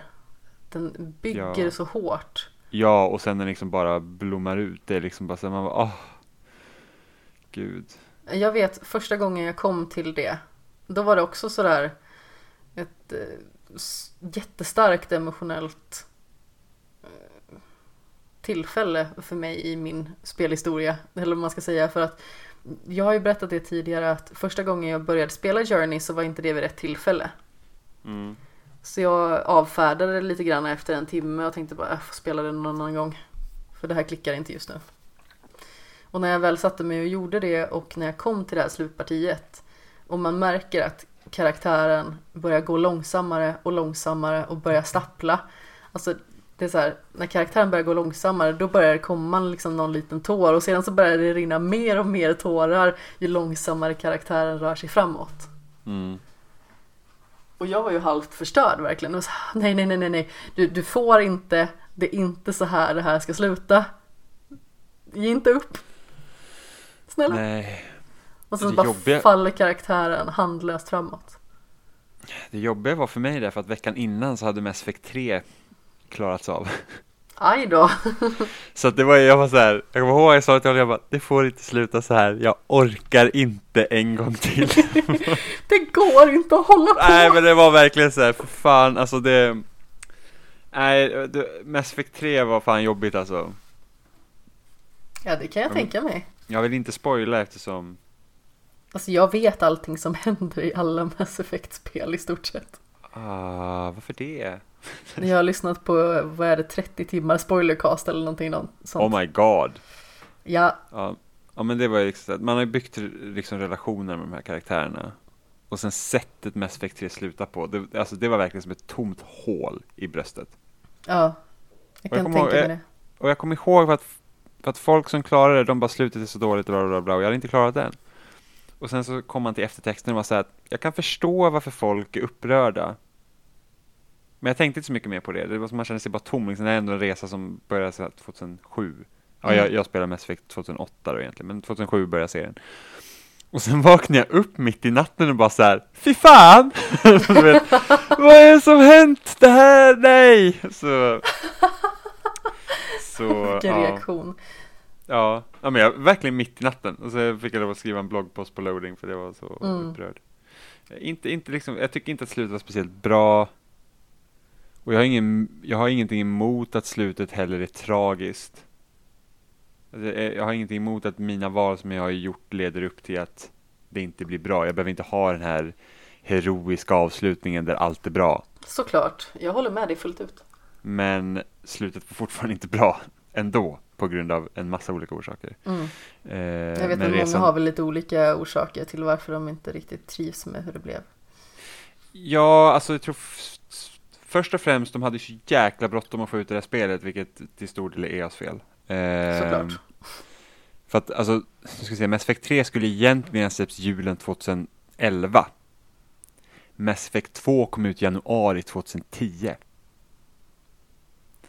Så att det är ju liksom, ska man utveckla sista kapitlet på den här enorma trilogin. Det är liksom ett, ett rymdepos. Det är ju ja, stort på liksom vattan, typ ett så. År. Det är liksom helt absurt. Så det förklarar ju en del. Mm. Eh, och så ska alla valen och sånt gå igenom. Men, men problemet är ju att de har ju sagt innan också så här typ att ja, alltså vi kan inte göra bara ett slut eftersom alla de här valen och bla bla bla har spelat roll. Så att det går liksom inte. Vi, vi måste liksom ha så att det finns massa olika slut. Och det fanns ju inte. För att de visste inte hur de skulle avsluta spelet. När spelet egentligen skulle ha släppts, då hade de fortfarande inte bestämt vad de ska ha för slut. Nej. Så att ja, så det, det borde jag förlä- alltså det är så synd. För att sen han som var huvudförfattare på Mass Effect ett och en del av tvåan. Han hade ju en helt annan tanke mm. över typ ja, men så här, vad är Reapers eh, mål uh. och sånt. Och, och mycket av tvåan handlar om så här mörk materia som typ tar över eh, galaxen liksom, och typ slukar allt liv. Mm. Och det är typ det som Reapers huvudsakliga mål då skulle vara liksom, att de försöker hitta något så de kan avvärja det här. Men det existerar inte i trean för de bytte inriktning. Så att ja, men det, ja, gud. Men det där, där var det verkligen så typ, i slutet av Mass Effect tre då får man liksom träffa alla sina medlemmar och ja. prata med dem. Och det är, alltså man var så här, oh, oh, oh. Det är så, det är bara så tungt. Man vet liksom att det, det är liksom kört. Ja. Förmodligen. Det, det är liksom. Och sen så typ kör man på svårast, alltså körde Mass Effect tre på svåraste svårighetsgraden, och det är så svårt i slutet. Alltså när man kör uppdragen som utspelar sig på jorden, då är det verkligen så här att, alltså jag vet inte om jag klarar det här. För det är så svårt. Mm. Det är liksom så här, det är bara hur mycket som helst, och man får verkligen liksom arbeta, alltså med allt man har till sitt förfogande måste man liksom försöka komma runt det. Vilket också är väldigt häftigt, för det blir väldigt inlevelse för att världen står på spel. Ja, absolut. Så att, ja, men det, det... Och sen så hade man typ valt rätt klass då, om man kör Infiltrator i Mass Effect, då kan man göra sig osynlig. Så då kunde man typ göra sig osynlig, och så kan man gå fram och trycka på den knappen man skulle behöva trycka på, och sen var man klar. Vilket jag inte var. För jag kör alltid Soldier för att jag är tråkig på det sättet. Jag kommer inte ihåg vilken jag körde. Mm. Jag vet att man kan köra, om man kör typ Adept som har de här typ superkrafterna. Det är så roligt att köra som den klassen i ettan, för att man kan typ kombinera sina superkrafter, så man kan göra helt galna kompos. Sen så tog de bort det i de andra spelen. Så då är man mycket mer begränsad. Det var jättetråkigt. Ja, det var skittråkigt. Men de var typ, åh oh, man är för O P, och man bara, jag bryr mig inte, det är ett singleplay-spel, låt mig vara O P jag vill. Precis. Oh. Nej, men jag skulle säga det också när vi pratade om Journey. Jag hade ju under tjugo femton många känslosamma upplevelser, och det här var ju ganska tidigt i liksom mitt utforskande av vad tv-spel kunde vara, eller vad man ska säga. Mm. Och då spelade jag under tjugo femton The Last of Us, Journey, Child of Light, Nino Kuni och Monument Valley. Mm. Mycket känslor på en och samma gång där. Verkligen, som en Per Gessle-låt. Ja. Bara så där var det ögonblicket förstört. Jag vet inte varför jag drog den referensen. Jag ber så hemskt mycket om ursäkt. Det är ingen fara, jag retas bara med dig. Det vet du. Eh, vilket var ditt... Alltså, vad var det första spel du spelade där du kände liksom att spela var något annat? Batman Arkham Asylum. Ja, det var, det var Batman. Jajamän. Jag måste tänka, fan kan det ha varit för mig? Alltså, jag har alltid... Slutet jag har tjugo tolv var det här. Så jag har ju alltid spelat liksom. Men jag tror att det är först med tre sextio när jag köpte den där jag kände liksom att, om man liksom att man spelar inte bara för att det är kul att spela. Om du förstår vad jag menar. Jag förstår precis vad du menar. Det är liksom så här. Fan, jag, jag kommer ihåg jag, när jag körde första Modern Warfare till exempel. Så att man, man har ju liksom, jag har ju spelat med telefoner och sådana där grejer. Men liksom just det att i början av Modern Warfare så, så man, liksom, man, man är typ någon gisslan och blir tagen liksom. Och sen blir man skjuten i huvudet. Och sen så, kom, sen så kommer liksom titelskärmen. Och man säger bara, what? Det har jag aldrig sett förut. Jag vet att jag aldrig sett det blivit gjort, alltså att det har gjort i spel förut. Mm. Eh, Bioshock var en sån grej. Alltså första Bioshock när man, liksom hela den grejen med Would You Kind och det. Det är liksom bara så bara, man bara, what? Vad är detta liksom? Det känns ju nästan lite absurt. Man ja, blir överraskad det... och tagen på sängen. Ja, men det är så här att sådana spel inte jag var, så jag som är uppvuxen liksom med Nintendo och liksom väldigt liksom spe- spelmekaniskt f- fokus. Och här var liksom mer så här berättelser och sånt på, på ett helt annat sätt. Ja. Nej, men som jag tidigare har nämnt så har det ju varit så här två D-plattformar i stil med Super Mario Bros tre och dylikt. Och Pokémon, The Sims två, Smash. Och det är liksom inte så jätte alltså allvarsamma upplevelser. Det har kommit lite spelande till och från. Ja, men det är ju liksom så här, det är, det är ju spel i dess, vad ska man säga, typ renaste form, alltså som en speliga lek, spel. Ja, precis. Det är liksom det är, det är utmaning. Ja.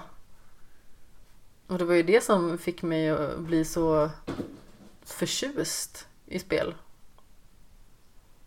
Sedan när jag liksom då testade Batman, bara så här, det här är någonting helt annat än vad jag tänker mig fortfarande att spel är.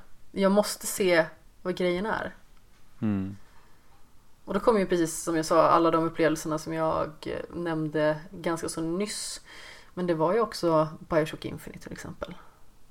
Mm. Som kom väldigt tidigt i min inte, spelhistoria eller spelutforskning. Ja, jag tror när jag började liksom tänka på spel mer annorlunda, det var när jag såg... Alltså jag var inte intresserad av typ av så här indiespel och sånt. Alltså mitten av tjugohundratalet. Det var typ när man kom till de sidorna i Superplay, man bara nej, pass liksom. Ett, jag kunde inte spela de spelen för de var på P C, jag hade ingen dator. Men det var liksom så här att, ah, det där bryr jag mig inte om. Men så var det, jag tror det var precis när typ Unfinished Swan utannonserades. Det måste typ vart tjugohundrasju eller någonting sånt. tjugohundrasex tjugohundrasju, första gången man såg någonting om det. Och det var det att någon har gjort typ ett demo där man spelar i en helt vit värld och man kastar svart färg på det för att se vad som finns. Ja. Och jag bara tyckte, jag bara, det där är superintressant. Och då liksom började jag liksom utforska mer de bitarna av spel också. Nu tycker inte jag att Unfinished Swan är ett jättebra spel. Men, men bara den idén liksom att okej, okay, men om vi gör så här istället. Vad kan vi göra då? Eller typ som Gone Home. Jag kommer ihåg första demot man fick se av Gone Home wow. var... var alltså, idén var bara så att okej, okay, men hur är det om vi utforskar en, en plats och vi kan lyfta på allting? Det var liksom idén. Och det var så här, ja, ah, vad intressant. Vad kan man göra av det? Ja, jag så spelade att, ju Gone Home under väldigt speciella förhållanden. Mm-hmm. Det är ett spel som jag kallar ett midsommarnattspel än idag. För att jag satt, jag satt själv på midsommarafton det året, tjugohundrasexton. Ja. Och jag kände mig ensammast i hela världen. Och jag spelade det här. Dels var jag livrädd för att det var jätteläskigt, även att det sjuk, egentligen sjuk, inte var det. Sjukt läskigt. Jag visste ju liksom hela tiden att det kommer inte hända någonting, men jag höll ju på att skita ner mig ändå för att det kändes som att någonting ondsint skulle hända vilken sekund mm. som helst. Och då skulle jag få en hjärtattack. Men eh, det var bara en helt fantastiskt fin upplevelse också. Mm. Ja, jag kommer ihåg, det var en massa så här, alltså det var, det var rätt så nytt mm. eh, när, jag, när jag spelade. För att det ja. var så jag såg bara att massa så här tweetar bara att Gone Home spelade det så himla bra. Och jag, och jag var så här, ja men okej. Okay. Det var någon Facebook-sida jag var med också eh, i, där de pratade om Gone Home. Och jag sa, okej okay, men då ska jag ladda ner och spela det. Och var så här typ, man började där utanför huset, det var blixtar och Oscar och den. Jag var så här, fy fan vad obehagligt. Och sen så kom man fram och så bara, huset är mörkt. Och då Precis. visste inte jag vad det var för spel. Alltså, jag hade ingen aning om vad det skulle vara för någonting. Så att jag var, jag var så här, är det meningen att det här spelet ska vara läskigt? För att jag är fan livrädd. Ja, mm. oh, fy fan. Usch. Sen så var det så där med Gone Home för mig också att jag kunde relatera väldigt mycket till känslorna i det. Att det fanns väldigt mycket olycka i det. Jag kände mig väldigt olycklig under just den perioden. Mm. Så dessutom så fanns det ju liksom i avslutningen att det fanns någon form av lycka i olyckan. Mm. Och det var väl den man kände så här att man hoppades att man skulle finna när man kände sig så nere som man gjorde.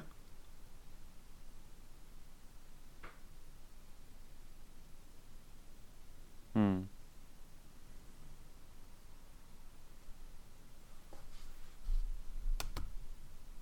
Det, det är speciellt. Det är väldigt intressant hur man kan relatera sina egna känslor till framförallt spel, känner jag nu idag. Det finns ju mm. naturligtvis sånt man kan relatera till serier också. Men eh, spel på ett annat sätt för att man interagerar så direkt med spelet. Mm. Och det går att läsa in väldigt mycket mer i spel. Och det finns väldigt mycket underliggande toner som man själv får gräva fram.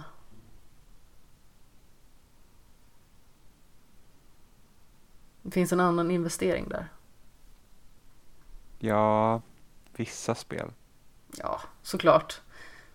Alla spel är ju inte sådana. Nej. Tycker dock på den fronten att läsa in sådana saker tycker jag böcker nog är intressantast. Ja, såklart. Och jag tror att spel skulle kunna göra så mycket mer på den fronten. Men det är ju också svårt eftersom, alltså, skillnaden med till exempel böcker eller film och sånt, det finns ganska mycket smala grejer som ändå kan komma upp till ytan genom att folk pratar om det eller någonting sånt. Medan spel, alltså speciellt spelmedia idag är också väldigt fokuserade kring de största spelen. Mm. Så att det, det blir ju liksom så att okej, okay, men vi får spela typ Assassin's Creed tjugosex när man har typ C E O:n för Ubisoft säger att de inte ska prata om ditt och datt i sina spel. Och även om det finns sådana saker såklart i Assassin's Creed också, så är det ju ändå liksom inte, det är ju inte en lika intim berättelse som till exempel Gone Home eller What Remains of Edith Finch. Precis. Och sånt. Och även om man tänker då de större spelen som typ tar Bioshock Infinite eller Last of Us eller typ Uncharted och de som är mer storyfokuserade, det är ändå liksom inte, det blir ändå inte den här intima grejen som de mindre spelen har, för att det ska också vara för en så bred massa som möjligt och man ska skjuta en massa saker. Mm. Lite överflödigt så. Ja. Även om det finns där, men det är liksom så här typ att, men som ta God of War som kom förra året, det finns ju en del nyanser i det också eh, som är intressant. Mm. Samtidigt som det fortfarande har sitt bagage från de tidigare spelen, vilket också ger några intressanta stunder i spelet, men det är fortfarande liksom så att inte allt kanske. Jag har ju blivit den personen som spelar väldigt mycket indiespel för mm. att jag recenserar väldigt mycket indiespel. Och nu senast så recenserar jag ju The Sojourn. Mm. Som eh, går att läsa in ganska mycket i det också. Mm. Som är väldigt intressant. Och jag kan rekommendera alla att spela det om man gillar pusselspel som dessutom är väldigt visuellt slående.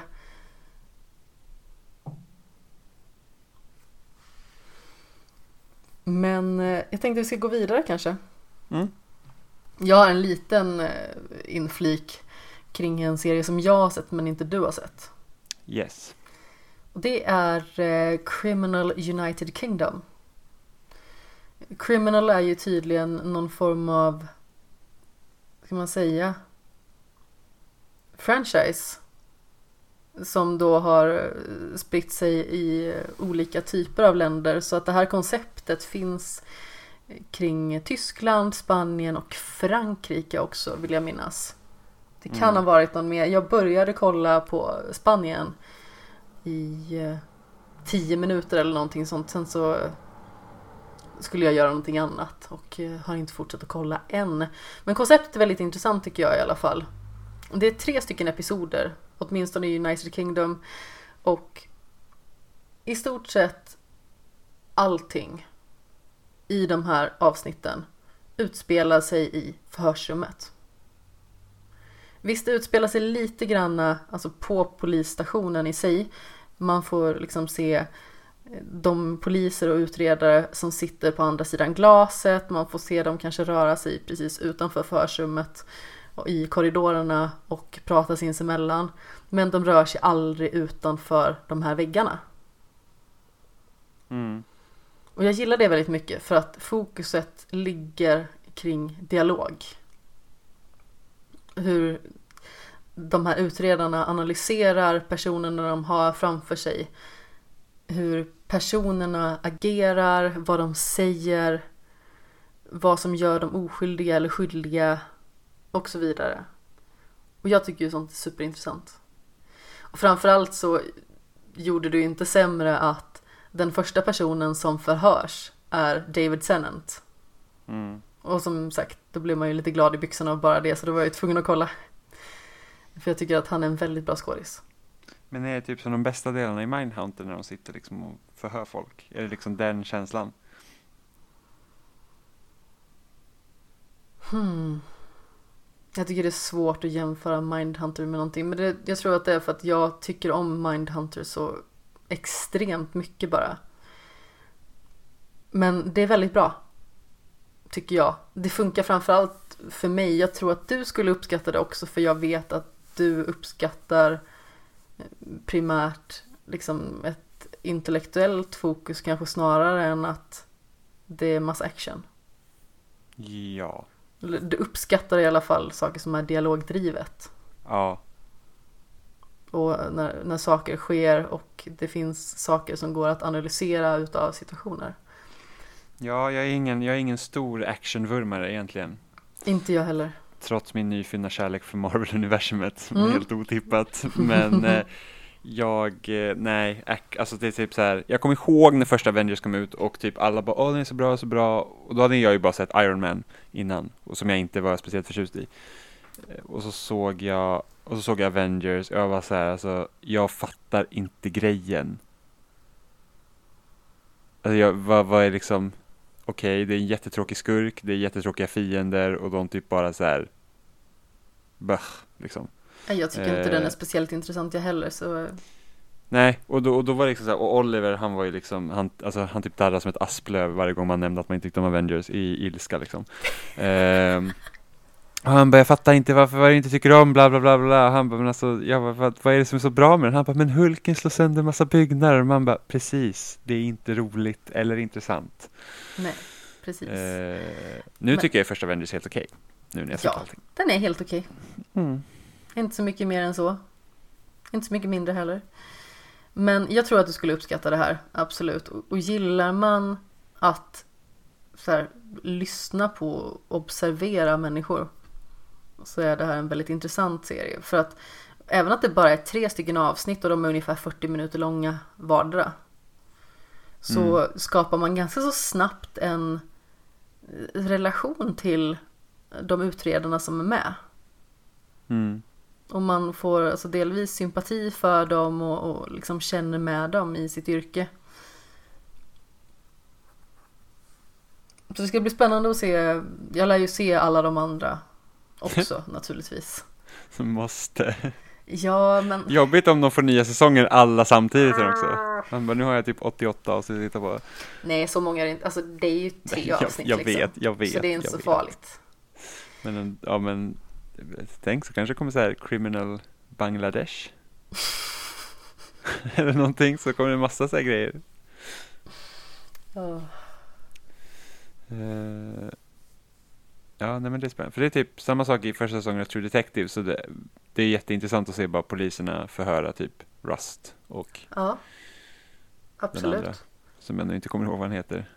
Woody Harrelsons Woody karaktär. Har- ja, precis. Woody, jag vill inte säga Woody Harrelsons karaktär, men jag vet inte att he, he's got a name, you know. Men jag kommer inte på det. Så då fick jag säga det. Jag fick täcka skott för laget. Ja, jag fick göra det. Men så det... Och sen typ de, många av de bästa delarna i Breaking Bad, det är ju också bara liksom två karaktärer står och pratar med varandra. Men jag vet inte, jag uppskattar verkligen sånt. Ja, men alltså jag, jag, jag gillar också typ långa scener. Alltså när, när scener liksom kan få dra ut på sig lite. Alltså inte bara vara långa för att de ska vara långa, men liksom att det finns någon mening med att de är långa. Jag vet att, har du sett twelve years a slave? Ja, det har jag. Mm.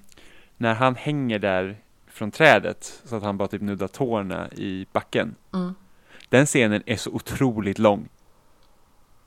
Och det är det enda som händer i den, det är att han hänger från det där hela trädet. Och det är liksom han så här bara, ja, men det är bara för att visa en poäng liksom.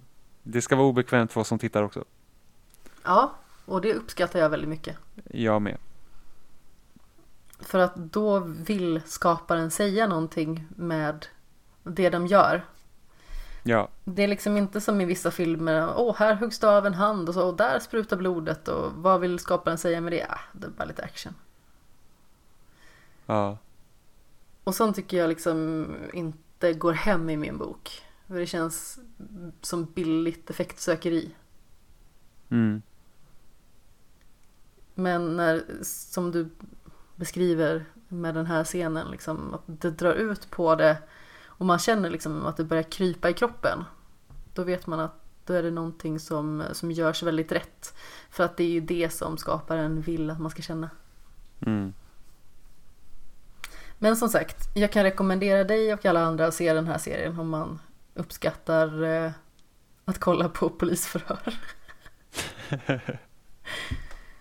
Jag tycker att eh, kriminalserier är spännande. Är du sån här som kollar på morden i midsommar? Nej. Nej, okej. Okay. Men många av de filmerna är faktiskt väldigt bra. Eller ja, väldigt bra kanske på att ta i. Det, det kan vara kul att titta på. Ja. Har du sett Broadchurch? Nej. Det borde du göra. Det är också med David Tennant. Ja. Och med eh, Olivia Colman som eh, ja. har huvud, hu- huvudsaken. Har huvudrollen i eh, The Favourite. Ja, vad såg jag sist med David Tennant? Jag såg typ tre avsnitt av DuckTales-rebooten. Jag trodde du skulle säga Doctor Who. Så. Ja, nej, nej. Alltså, de hade ju Doctor Who på Netflix och Netflix och nytt. Ja, de har eh, ju inte David Tennant dock, som är den nej, bästa doktorn. Jo, de hade. Ja, nej, men de har inte det numera. Nej, jag vet. För att jag kollade, för att först är det ju han, eh, vad heter han, Ecclestone. Ja, precis. Eh, I den nyare generationen så är det först eh, Eccleston och sen är det Tennant, och sen, sen är det Smith. Det... Och därefter är det Capaldi. Ja, och sen... Vad heter hon nu då? Och uh, Jodie ja, Whittaker. Jag... Precis. Hon är och också jag... med i Broadchurch. Ah, ja, men all, all, brittiska skådespelare fan med överallt. Eh... Det är en fantastiskt bra serie faktiskt. Men den är lite mer ett eh, kriminaldrama snarare än liksom en renodlad mm. kriminalserie. Eh, vilket gör att den blir väldigt tung på rätt ställen. Mm, ja, finns Broadchurch någonstans? Netflix. Ja, det är Netflix. Är det en Netflix-serie? Det tror jag inte. Nej, okay. Jag tror att det är en B B C-serie.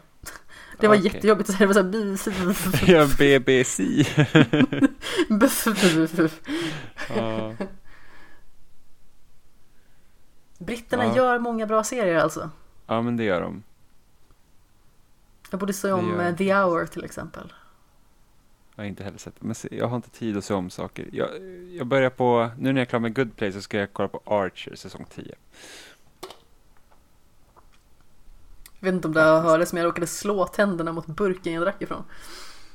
Jag hörde att det var en burk, jag trodde du typ fingrade på burken. Jag brukar sitta och fingra på mina burkar här. Det är lätt hänt. Jag kan inte hålla händerna borta från burkarna. Alla har vi våra... Förblässer. Ja, nej, det var faktiskt jag råkade slå i tänderna, det var inte meningen. Det var inte jätteskönt heller. Nej, men jag vet inte liksom bara, hur kommer det sig? Så missade du munnen? Ja. Eller, nej, du, nej, faktiskt inte, du missade inte munnen, du träffade munnen ganska mm. hårt. Ja, men jag missade rätt del av munnen. Ja.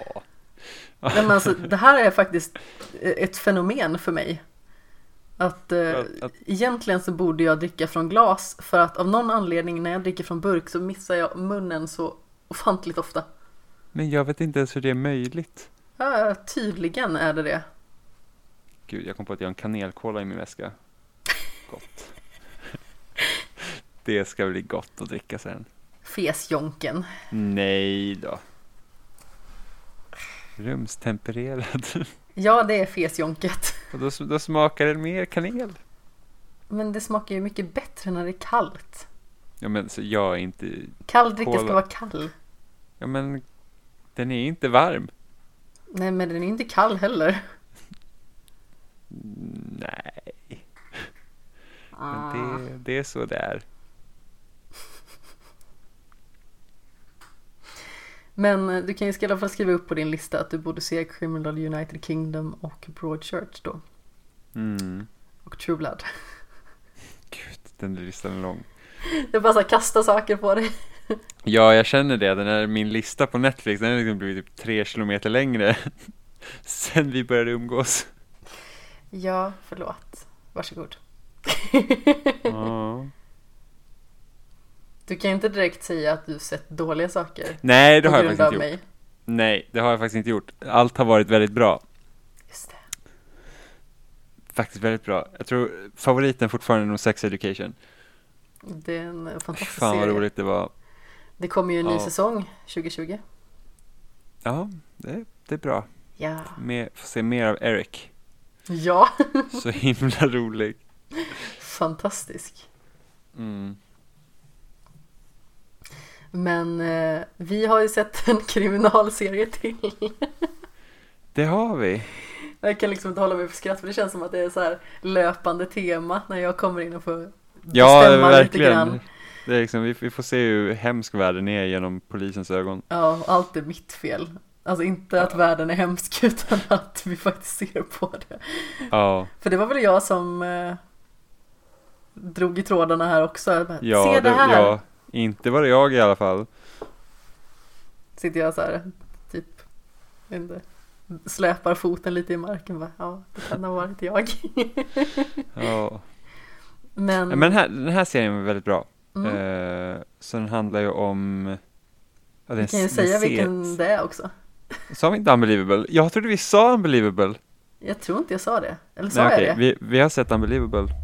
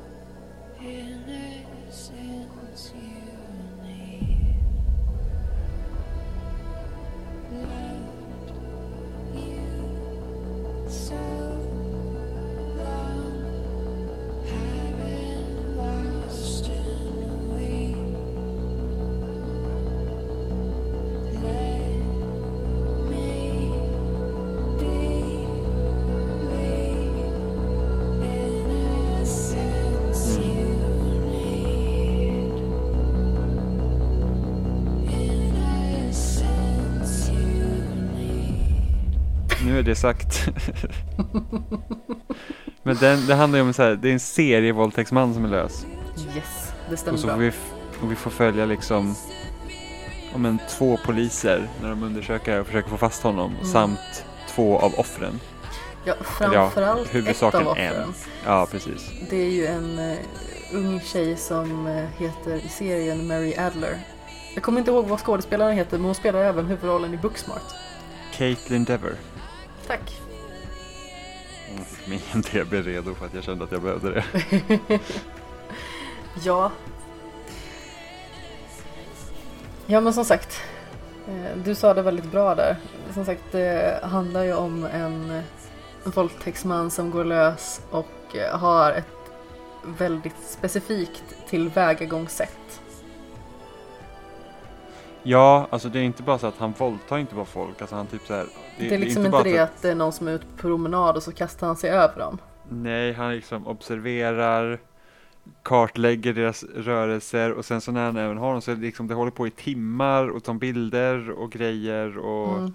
Och han tvingar dem att duscha för att de ska få bort allt möjligt D N A som de skulle kunna ha på kroppen. Ja. Ehm. Han är extremt försiktig och lämnar otroligt lite spår efter sig. Ja.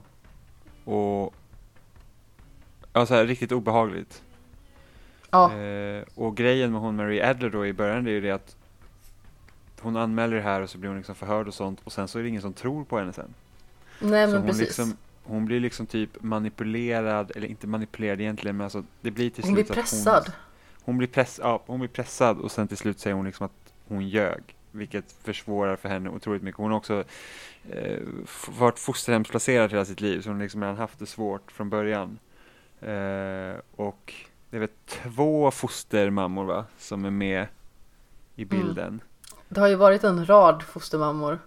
Men det finns två stycken specifika som är med i serien och det finns en som hon uppskattar väldigt mycket som försöker att hjälpa henne och liksom till att hon får eh, komma på fötterna lite grann med liksom sagt lite nya förnödenheter och sådär. Och sen så den andra fostermamman vill man ju bara, jag vet inte, kasta kottar på. Mm. För att uttrycka det milt. För att den här fostermamman uttrycker till poliserna från första början att eh, hon tror att det här kanske är något form av effektsökeri från Maries sida. Bara för att hon har haft en tuff uppväxt. Och att mm. bara säga så om en annan människa. Ja. Det är helt fruktansvärt. Och dessutom någon som ska liksom ha stått den här personen nära också. Ja, men även den snälla mamman tvivlar på henne. Ja, fast hon är ändå fast hon, jag vet, hon uttrycker inte på det sättet. Hon säger absolut inte till polisen att det inte stämmer. Nej. Eh, och det, det värsta här... i typ hela serien egentligen, jag tror att det är i sjätte avsnittet, det är ju när den, inom citationstecken, onda styvmamman vilken också är den som faktiskt kommer att ta hand om henne från början, men hon är väldigt kontrollerande och mm. eh, väldigt bestämd av sig och har väldigt eh, strikta åsikter. Eh, hon säger att ja, ibland, ibland fungerar ju systemet. Ja. Då när Marie har dels eh, blivit anklagad för eh, liksom förfalskning av brott och att eh, hon då ska infinna sig i domstolen och hon ska gå i terapi. Mm. Och den kommentaren, alltså den gjorde mig så förbannad verkligen när jag såg det här. Ja, ja men det är verkligen bara att fortsätta trycka ner henne. Mm. Alltså, ja visst, systemet fungerar. Vilken skit.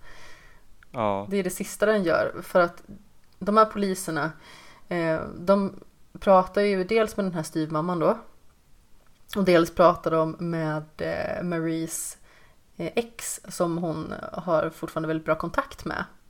Mm. Eh, och då bildar de sig någon form av falsk bild av henne att hon skulle göra det här för att skapa uppmärksamhet. Mm. Och sättet de pressar henne på gör att hon nästan själv betvivlar att det har hänt. Ja, och hon börjar själv liksom tvivla på sig. Liksom, för att... det, det får henne att ta tillbaka anmälan för att hon blir så stressad i den situationen för att ingen tror på henne. Mm. Alltså, jag tycker att serien gör det väldigt smart också för att de, de två poliserna är ju manliga poliser. Mm. Eh, Vilka rötägg. Ja, men riktiga alltså, gubbar bara. Eh, det, det är ganska liksom typ vad är det de säger där när, när hon, hon gjorde så här lögndetektortest också så kom det vis att alltså att det bara stärkte liksom att hon hade ljugit även fast hon inte hade gjort det. Eh, för att de testerna inte heller. Jag vet inte om hon gjorde, hon kanske inte gick igenom det. Man fick aldrig se om hon faktiskt gjorde det eller inte kunna på nu. Men men sådana tester är ju inte alltså de är, de är inte jättebra alltid. Nej. Eh, alltså i synnerhet och, när det gäller till exempel psykopater. Ja. Nu är det inte hon en sån, men alltså om vi tar liksom ett exempel på att eh, polygraftest är inte alltid välfungerande i synnerhet om det är så att man faktiskt ska försöka ta fast en mördare till exempel. För det finns naturligtvis mördare som är extremt känslostyrda. Men det finns också psykopater till exempel. Och psykopaters svar ger definitivt inte utslag på ett polygraftest. Mm. För att de har avsaknad av empati. Ja. Eh, men det som är så bra där de säger liksom typ så att ah, för jag vet att för att han den här polisen då som är liksom huvudman för hennes liksom först och främst han är ju liksom egentligen inte han är inte dum på det sättet. Nej. Eh, han är ju inte det. Men hon säger där i början var liksom att när hon har gjort det så bara, ja ah, men gud jag kan inte tro att hon ljög liksom. Och han typ så här bara, ja ah, men det är en person som inte har blivit våldtagen då ju. Så att hjärtat är ändå på detta stället om man säger så. Ja. Eh, men på den skillnaden, den skillnaden som det blir känd för att det andra fallet då är det kvinnliga poliser. Och det är helt annan porträttering hur, hur de hanterar det här. För att om man tänker den manliga polisen, han har ju förmodligen aldrig blivit våldtagen. Eh, så att han vet inte hur det känns. Medan majoriteten av kvinnor har i alla fall varit med om någon att blivit se- alltså, sexuella trakasserier. Någon som gör dumma saker. Och, och inte bara det, att de alltid måste vara oroliga för att det kan hända. vilket gör att de hanterar situationen helt annorlunda. Och jag ja. tycker de visar det väldigt tydligt i serien. Och utan att faktiskt skriva någon på näsan också. De gör det väldigt snyggt, för att den kvinnliga polisen som är spelad av Merritt Weaver. Alltså hon är så bra. Hon är jättebra. Alltså att, alltså att hon inte har fått fler stora roller, det, det är jag så himla ledsen över. För att jag, jag har sett henne få gånger. Men alltså varje gång jag har sett henne så blir jag alltid så här, alltså jag blir alltid så här, wow, hon är så jävla duktig. Ja, hon gör en väldigt bra roll här i alla fall. Jag har inte ja, sett henne i, nästan i någonting annat, tror jag. Hon, är typ, hon var med i Nurse Jackie. Jag har sett första säsongen av den. Jättebra. Eh, och sen har hon gjort typ gästspel i andra liksom, säsong. Jag vet att hon var med i någon säsong av New Girl också. Jag var, alltid, jag var så ledsen när inte hon fick vara kvar där. Och sen så undrar om inte hon typ har varit med i typ Grey's Anatomy i något avsnitt också. Jag hatar när det blir typ så här långtgående serier och så kommer in en gästskådespelare och man bara, kan inte du vara med jämt? Och sen försvinner den. Ja, jag vet. Det är så ledsen. Ja. Nej, men hon är extremt noggrann och ser till liksom att allting förs enligt eh, protokollets alla regler. Och det blir väldigt tydligt också när det kommer in en man som eh, tar olika typer av tester och han säger, ja men kan vi ta rast nu en stund? Och hon bara, nej, det här ska vara klart. Ju längre du väntar, desto mindre liksom är chanserna att vi faktiskt hittar någonting. Mm. Och naturligtvis blir det liksom himlanden med ögonen från snubbens sida. Man bara känner med henne så himla mycket där. Bara att, oh, vilken tönt det här är som inte bara kan följa direktiv. Ja. För det är ju en så br- otroligt viktig sak. Ja, men verkligen. Och sen så är hon så himla, hon bryr sig om dem hon liksom möter. Liksom mm. Hon typ så här, om en sån här tjejen som har blivit våldtagen då, inte Marie utan den andra. Eh, hon med lockigt hår. Liksom ja, precis. Hon följer liksom med henne hem. Och Danielle liksom McDonald att, heter skådisen. Ja, och ser till liksom att det går bra. Liksom bara sådana grejer. Och hon och liksom gör det på ett sånt, jag vet inte, hon spelar på ett sånt naturligt sätt också i den här serien. Alltså, mm. Hon där snackar vi empati. Ja, men hon gör också så mycket utan att de faktiskt säger någonting. För den är liksom inte, många gånger är det inte dialogtung heller liksom när det är, ja men typ när hon um, umgås med de här personerna som har blivit våldtagna eller liksom förhör någonting eller liksom lyssnar på dem. Man ser att hon liksom aktivt lyssnar utan att säga något. Alltså det är så otroligt bra skådespelat. Ja, absolut. Jag tycker att hon gör det väldigt bra för att det känns anspråkslöst hela tiden. Men det ja. känns också som att hon besitter en noggrannhet och eh, liksom rätt typ av insyn i eh, fallen. Mm. Och sen är ju dessutom Toni Collette med också. Och jag ja, tycker ju hon... att hon är fantastisk. Hon är jättebra verkligen. Har du sett eh, Wanderlust? Nej. Eller? Nej, det är ju en... En serie om ett äkta par som börjar glida ifrån varandra lite grann. Och de är väl i så här fyrtiofem-årsåldern någonting. Mm. Och de beställer, bestämmer sig för att ha öppet förhållande. Och så ser de vart det landar för någonstans. Väldigt charmig serie. Ja. Den har jag inte sett. Den är lite mer så här... Eh, lättviktig kan man väl egentligen säga. Alltså det är lite mer komik, även att det finns vissa typer av så här dramatiska scener ändå. Mm. Helt klart. Till exempel så har hon i den serien men av att hon blir påkörd när hon är ute och cyklar. Oh. Så det finns lite sådana grejer också, att, att hon bär på så här fysisk smärta, vilket kan göra det svårt ibland i sexuella situationer och sånt. Mm. Men åter till Unbelievable som äh, har väldigt mycket sexuellt som är fel. Eh, ja. Å andra sidan, alltså det är ju verkligen vedervärdigt. Alltså bara man tänker på vad de här kvinnorna har fått utstå och att de här typen av fall existerar på riktigt. Mm. Ja, men var, var den här serien baserad på ett riktigt det fall? Vet jag inte. Jag kommer inte ihåg. Jag tycker att det stod någonting i början när man ser första avsnittet och sen tog de aldrig upp det igen. Eh, så det kan hända kanske att det inte det kanske bara var varningstext också. Mm. Jag har gjort lite dålig efterforskning på den fronten, ska jag väl villigt erkänna. Mm. Men... För att det liksom kom, när serien var slut så kom det ingenting efter att typ det här hände med de här och det här hände så. Ja. Utan... Men... Uh... Jag tycker att det är en väldigt fascinerande berättelse över hur de kämpar för att få fast rätt gärningsman. Ja, samtidigt som de fokuserar på offren. Ja. Det är väldigt ovanligt för att vi får inte ens veta varför han gjorde som han gjorde. Nej. Liksom det, det är ingenting fokus, att de får fast honom, men det är fortfarande liksom det är offren som står i fokus. Just med att vi får följa Marie också, och bara det att vi får följa henne, för att egentligen om man tänker övergripande storyn liksom att få fast mördaren, så är liksom hennes historia spelar egentligen ingen roll för att få händelsen att gå framåt. Men vi får ändå följa henne. Mm. För att det är viktigt så att man inte bara så att man, man får egentligen fokusera på rätt personer.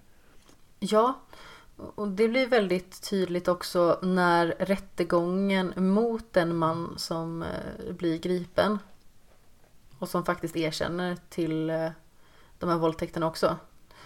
Ehm, när de kvinnor som har blivit våldtagna ställer sig upp och vittnar, och de berättar om hur det liksom totalt har förstört deras liv.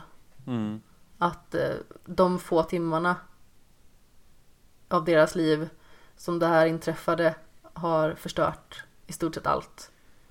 Hur de är rädda, hur de förlorat tid och jobb, hur de har psykiska och fysiska men. Sådana grejer. Det är så viktigt att det faktiskt porträtteras. För det är en sån grej som känns som att det lätt missas. Mm. Jag kan inte förstå hur någon kan göra på det sättet. Nej. Alltså jag tycker det, det, det är så... Alltså det är hemskt, verkligen.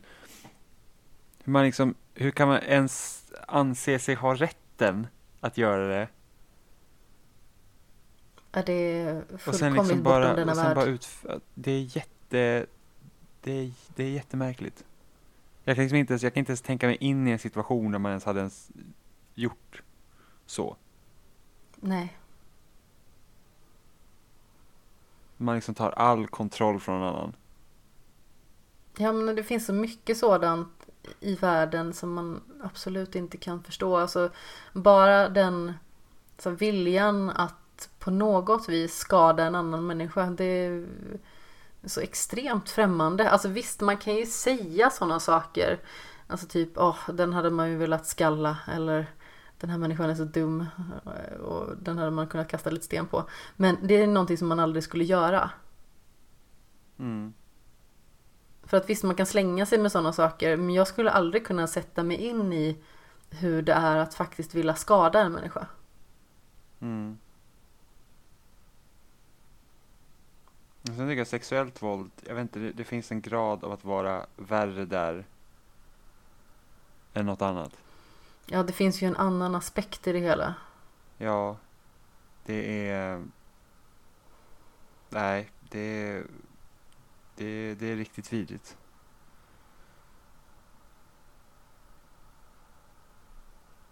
Och ja, liksom det är nästan svårt men... att veta vad man ska säga. Ja, men liksom vilka men det sätter i personen sen. För att liksom, säga att du mördar någon, ja, men då är det ju slut sen.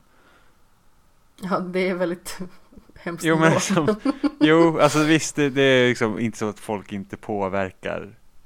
Alltså, det påverkar de som blir kvar såklart. Det är liksom mm. inte så, men liksom, med att göra något sånt mot någon annan, det, liksom, det är så att... Du dör ju inte, men du liksom måste ju måste förändra, måste förändra den i grunden. Liksom. Ja, en del av personen dör ju. Ja.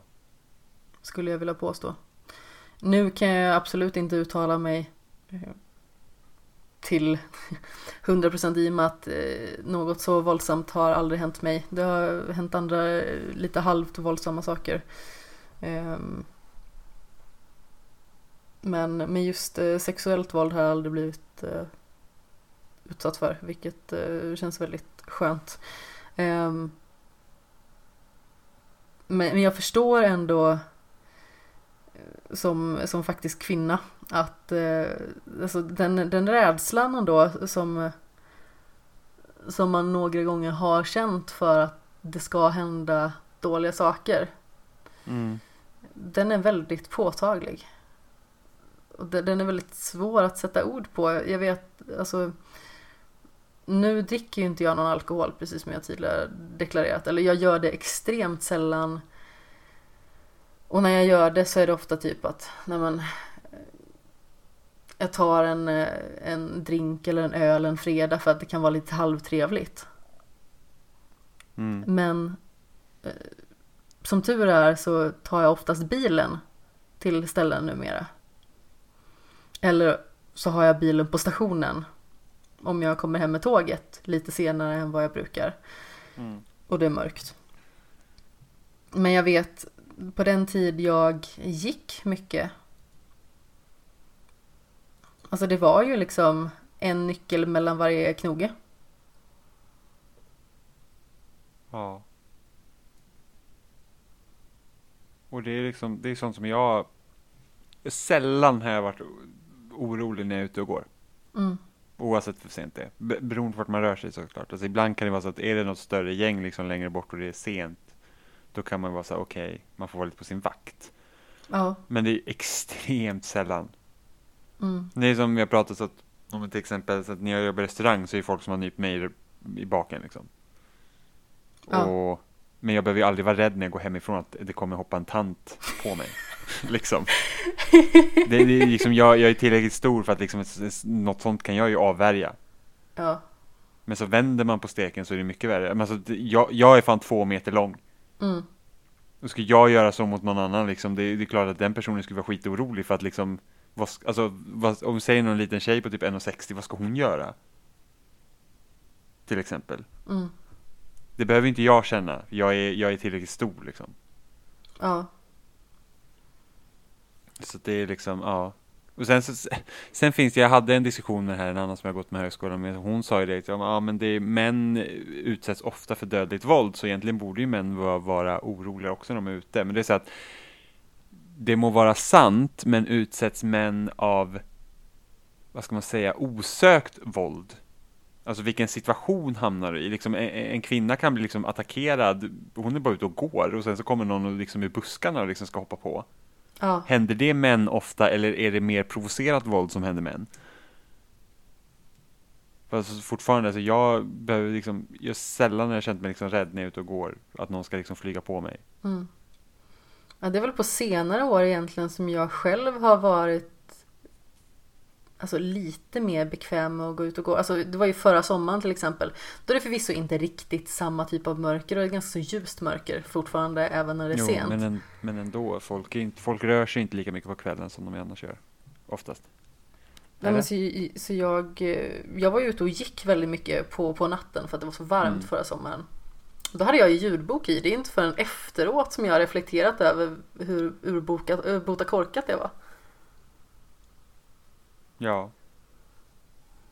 Men det var ju så här, jag kunde inte sova, jag bara måste göra någonting för att typ och, och då är det liksom inte slå lite energi. Liksom, att man måste tänka så. Men jag kan inte gå ut och gå på kvällen och lyssna på en ljudbok för att någon kan hoppa på mig. Mm. Av ingen anledning egentligen. Ja, det är fruktansvärt. Men sen är det också så här att jag vet för några år sedan så, var det, så hade man intervjuat våldtäktsmän liksom. Sådana som hade liksom blivit åtalade och det. För de liksom frågar varför de gör det. Och det har liksom, sällan är det något sexuellt i det. De ska bara ha kontroll. Mm. Typ att, åh, min tjej gjorde slut med mig och nu hatar jag kvinnor. Liksom man tar ut det på hela, liksom, hela könet. Vilket också är helt galet. Det är fullkomligt absurt. Ja. Alltså jag såg den dummaste artikeln någonsin i Expressen häromdagen. Och det var så här, nu är det inte så att jag aktivt läser den utan det var någonting som dök upp i ett flöde någonstans. Mm. Och det var typ så här att de här svenska männen lever i ofrivilligt celibat. Och eh, de bryr sig inte om numera om kvinnor blir våldtagna för att de får inte ligga. Ja, det är hela incel-kulturen här. Alltså det var något det dummaste jag har läst. Jag kände att jag förlorade lite intelligens av att läsa den artikeln. Det var så dumt. Mm. Alltså, vad är det för inställning ens? Så här, vi bryr oss inte om att kvinnor blir våldtagna eh, för att det är väldigt synd om oss i och med att inte vi får eh, sätta våra penisar i någon vagina. Uhuhu, vad synd det är om oss. Så här, hade ni varit lite trevligare kanske ni hade fått ligga i era jävla mähän. Ja, men det då kommer också till det här liksom bara att man anser sig ha rätt till det. Nej, men precis. Det, va, det är va... ingen mänsklig rättighet att få ligga. Nej. Det är någonting man gör sig typ förtjänt av liksom. Ja, men, ja, men liksom det, det är, det är liksom... en ömsesidig grej. Ja. Någonting som ska alltså, vara va... fint och trevligt. Varför, ja, varför jag, jag förstår liksom inte den grejen. Det var liksom att man man anser sig liksom ha ja men bara ha rätt till det helt enkelt. Oavsett, och då spelar det typ kanske inte någon roll vem. Det ska bara has liksom. Ja, i det här fallet spelar det liksom inte ens någon roll att att det liksom inte är några som faktiskt har gjort någonting utan bara åsikten i sig. Ja. Alltså den är så vedervärdig så jag saknar nästan ord. Ja, men sen så okej, okay, ofrivilligt celibat, men vad, vad, så, vad försök, alltså okej, okay, om vi säger då att ja, ofrivilligt celibat, du vill ha sex jättemycket men du kan inte få det, så, men vad, vad gör du åt saken då? Liksom mer än att du ska inte våldta någon, men liksom vad, vad precis, utsätt... det är såhär punkt ett, gör inte det här, ja, det är nej, en precis, men, men liksom, idé. Vad gör, alltså gå i terapi då och få hjälp med hur du ska söka dig till folk. Ja. Till exempel. Det är, det är en grej. Så att liksom, aha. Det är en sak som jag har sagt till en vän faktiskt en gång. Den vännen blev inte så glad på mig den gången. Oj. Vadå att han skulle gå, att nej, hen skulle gå i terapi för att... Eh, personen i fråga sa att hen tyckte att det var svårt att få kontakt med människor för mm. att hen liksom behövde men, försöka komma in i lite närmare relationer eller få lite så här fysisk närhet och sådär. Då sa jag att om du tycker att det är så svårt att ta kontakt med människor och att du känner dig hämmad så kanske du borde träffa en psykolog. Mm. Det var väldigt mycket ilska som Aha, riktades inte... mot mig där. Och jag menade faktiskt bara väl. Ja, men det förstår jag. Um... Det, det, det, är inte så här, det är inte ett jättedumt råd heller. Sen så har jag ett sätt att säga och skriva saker som kan låta väldigt hårt. Bara för att jag är väldigt rak som person. Mm. Det var så här, det här var vad jag tyckte. Det här är... det jag kan utröna av situationen att du potentiellt skulle behöva. Mm. Och jag ser absolut ingen tabu i att träffa en psykolog. Jag menar, jag har haft idrottspsykologer alltså, som jag har pratat med. Mm. Gått till kuratorer av olika slag. Det är ingenting jag skäms för. Jag tycker snarare att det är väldigt utvecklande att man faktiskt får prata med någon som ser på en på ett annat sätt än vad resterande del av den värld som man liksom lever i gör. Mm. Man kan lära sig så otroligt mycket om sig själv och framförallt hur man ska föra sig, hur man ska hantera sin omvärld.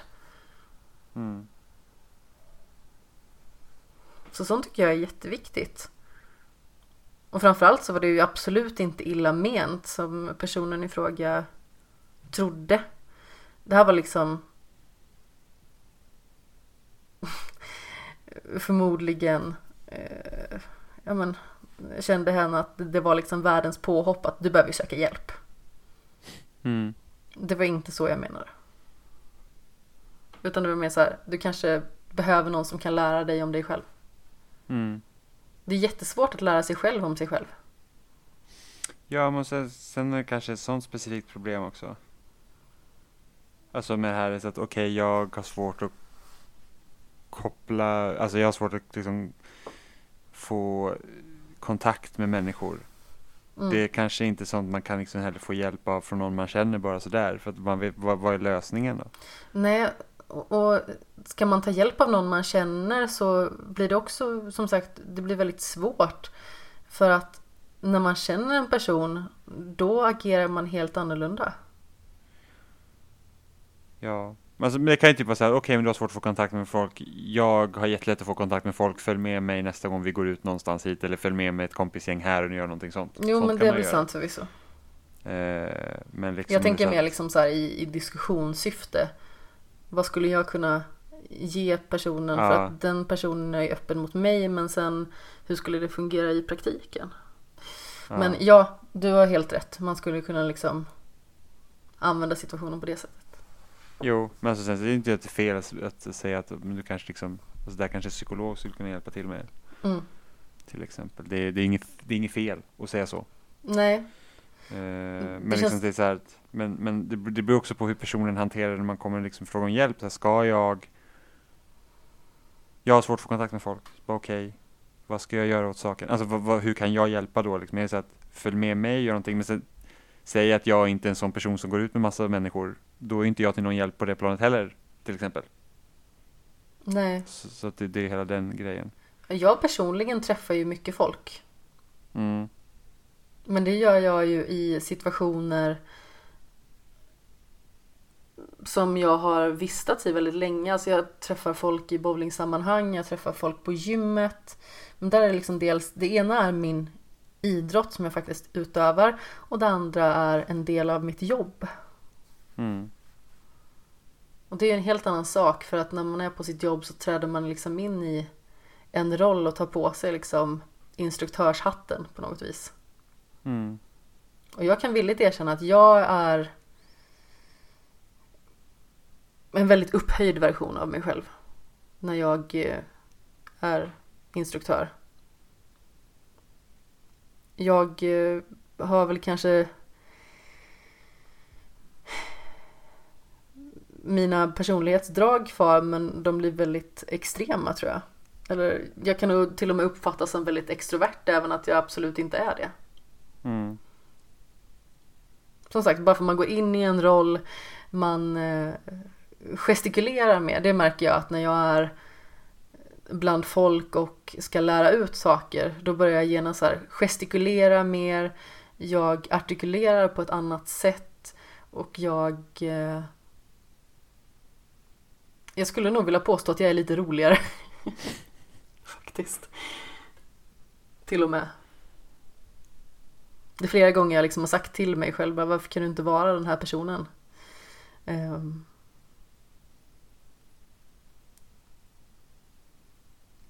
Men som sagt, man är olika personer uh, i olika situationer. Eller i mm. alla fall olika versioner av sig själv. Mm.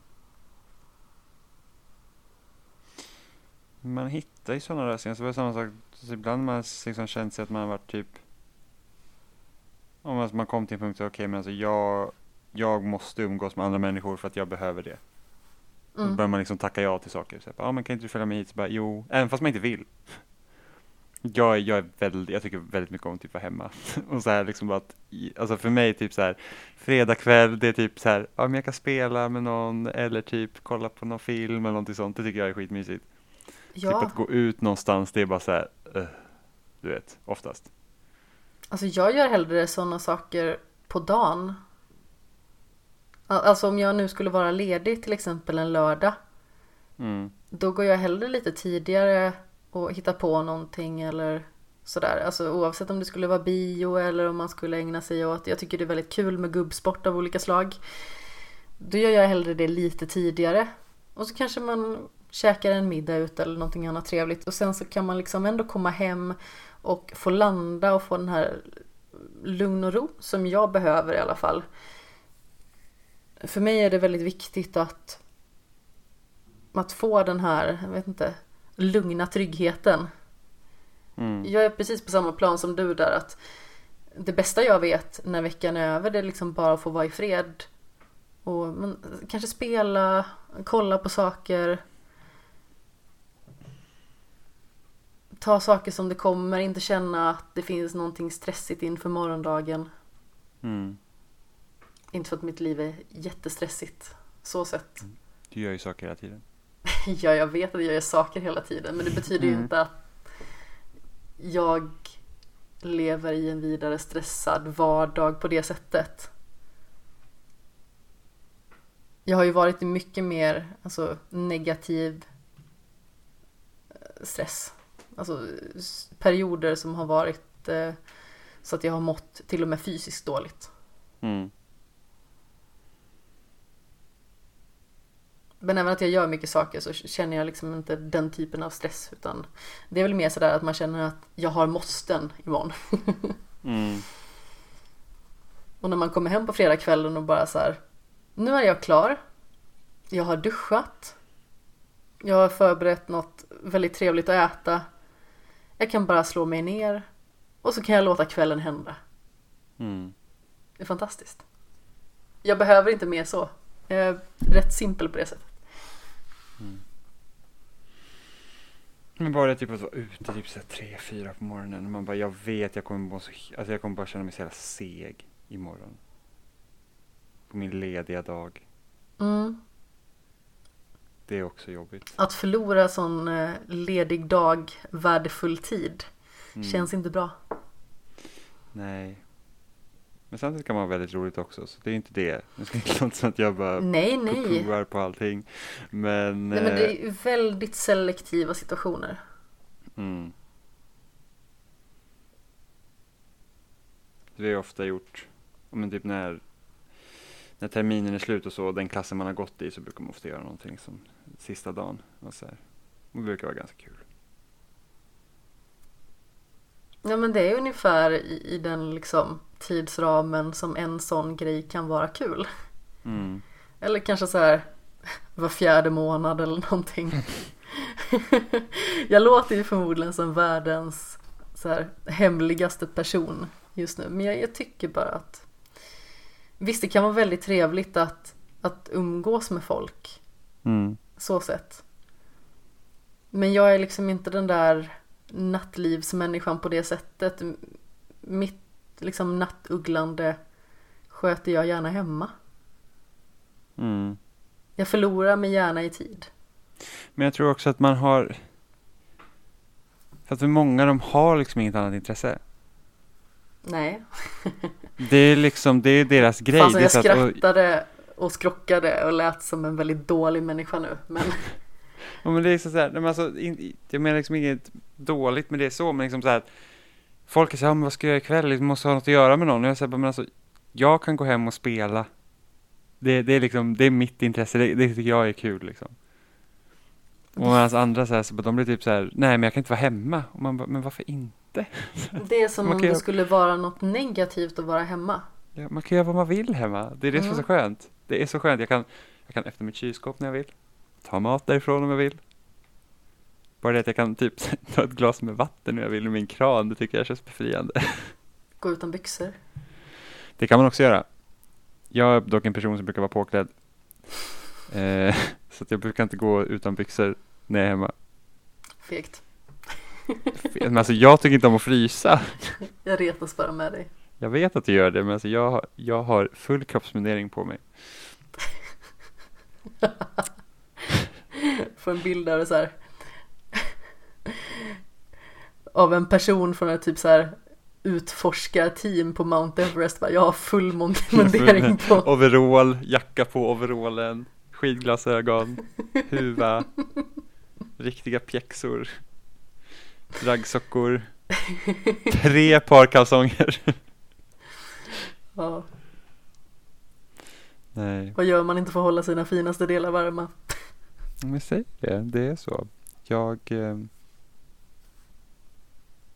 Jag, jag älskar ändå så, när folk tror att jag absolut inte har någonting på underkroppen när jag går hemma. Jag bara så, det skulle jag aldrig få för mig. Vadå, att gå helt naken hemma? Alltså det har väl hänt. Men alltså jag skulle ju inte gå med någonting bara på överkroppen, så ingenting på underkroppen alls. Och det är för jag klädde Nalle Puh-fasoner liksom. Ja, oh, Nalle Puh är sjuk jävel. Ja, det var så här skum taktik. Nej men alltså jag Jag tycker det är skönt att inte ha några byxor på mig. Alltså typ filsingar och t-shirt. Det är så här, det är toppen tycker jag. När jag kan gå runt i det och liksom känna att det är tillräckligt svalt för att jag ska känna att det är behagligt. Men det är också så här tillräckligt varmt för att det inte ska frysa. Mm. Jag tycker det är skönt att gå utan strumpor. Ja, jag tycker också det är skönt att gå utan strumpor. Jag går aldrig med strumpor hemma. Det är, det är typ det bästa jag vet. Det är så att man känner sig lite varm om fötterna. Man är lite varm. Och så tar man av sig strumporna och allt blir genast mycket bättre. Ja, det är samma sak när man ligger i sängen och sen bara, det är lite varmt, jag sticker ut ena foten. Ja, men det är en klass. Det värsta är ju när man liksom ligger sådär, så man säger, det är för varmt att täcka på sig och så sticker man ut ena foten och då blir det för kallt. Det har också hänt. Men även om jag tycker om att vara utan strumpor så tycker jag också att det är skitmysigt att ha på sig riktigt tjocka strumpor. När det, när är, det kallt. är kallt. Ja, för att jag brukar ju, jag har ett par tjocka strumpor som jag brukar sova med. När det är kallt. Det jag är tror jag aldrig sover i strumpor faktiskt. När jag var liten sov jag jämt med strumpor. Jag sover det aldrig liksom, med kläder. Det var ett det var ett krav att, att jag skulle sova med strumpor när jag var liten. Varför då? Det var superviktigt. Nej, jag ville sova med strumpor. Så bra. Ja, okej. Okay. Mm. När mina föräldrar tvingade mig att sova med strumpor, de bara, oh, fötter är så äckligt. Jag känner folk som verkligen tycker att fötter är äckligt. Jag vet, det är jättemånga som tycker det. Jag förstår liksom inte riktigt varför. Nej, alltså det är så här, det är ytterligare en del av resten av kroppen. Ja, alltså jag kan ju förstå om man går runt med smutsiga fötter hela tiden. Men typ det växer typ svamp på dem och sånt. Men då ska jag också tycka oh. att fötter, ja men titta, äckliga fötter. Ja. Men liksom, du, du kan ju få svamp på andra ställen. Så det är liksom... Jag skulle faktiskt autom- ungefär komma till den parallellen liksom. Om en människa liksom har fullkomligt eh, inga så här, hinder att stoppa in fingrarna i någons könsorgan liksom, men tycker fötter är äckligt, det är så här, hur hänger det ihop? Ja, jag vet inte. Jag förstår inte. Det är så här, det, det borde vara i alla fall så här, på samma nivå, eller? Ja. Alltså nu säger jag definitivt inte att könsorgan är äckligt, vill jag bara säga. Utan det är mer så här, jag förstår inte hur fötter är så äckligt. Nej, om man då inte har äckliga fötter. Ja, men precis. Man försöker vårda sina fötter. Jag skulle behöva fotfila mina fötter, känner jag. Ja, jag fotfilar mina fötter. Jag försöker göra det så ofta jag kan. Men, ja. Om jag är så här, jag har, eftersom min andra operation som var över magen där, så då, då, då kapar de min nerver, vilket gör att jag har redan sämre känsel i ytterkanter på fötterna. Oj, ja. Och sen så, diabetesen gör också så att man får torr, torra fötter, vilket mm. gör att det blir hud, det byggs på hud helt enkelt. Så att jag måste fila mina fötter. Men nu... drar jag en liten halvgissning, men visst gör diabetes också så man får lite sämre blodcirkulation? Ja. Alltså, ja, i den mån att du missköter dig. Mm. Eh, för att du, du kan ju i princip... För att, för att, håller du koll på blodsockernivåerna så är det så att det tar väldigt lång tid för dig att få komplikationer om du sköter dig. Mm. Eh, och sen är kroppen väldigt bra på att reparera sig också. Jo, absolut. Det var mer så här, jag har för men, mig att jag har snappat upp det där någonstans. Men det ja, kunde men jo, också det, vara fel. Det, det stämmer väldigt bra. Så att jag, jag ligger liksom på grund, för eftersom jag redan har sämre känsel i fötterna mm.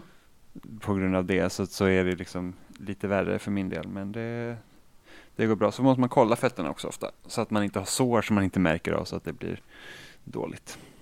Ja, precis. Nej, jag minns att jag nojig... typ... Nej, förlåt. Nej, sä- säg du. Okej, jag passar tillbaka dig, till dig så fort jag har sagt det här. Jag tror att det var förra året så gav jag mig själv en elektrisk fotfil i julklapp.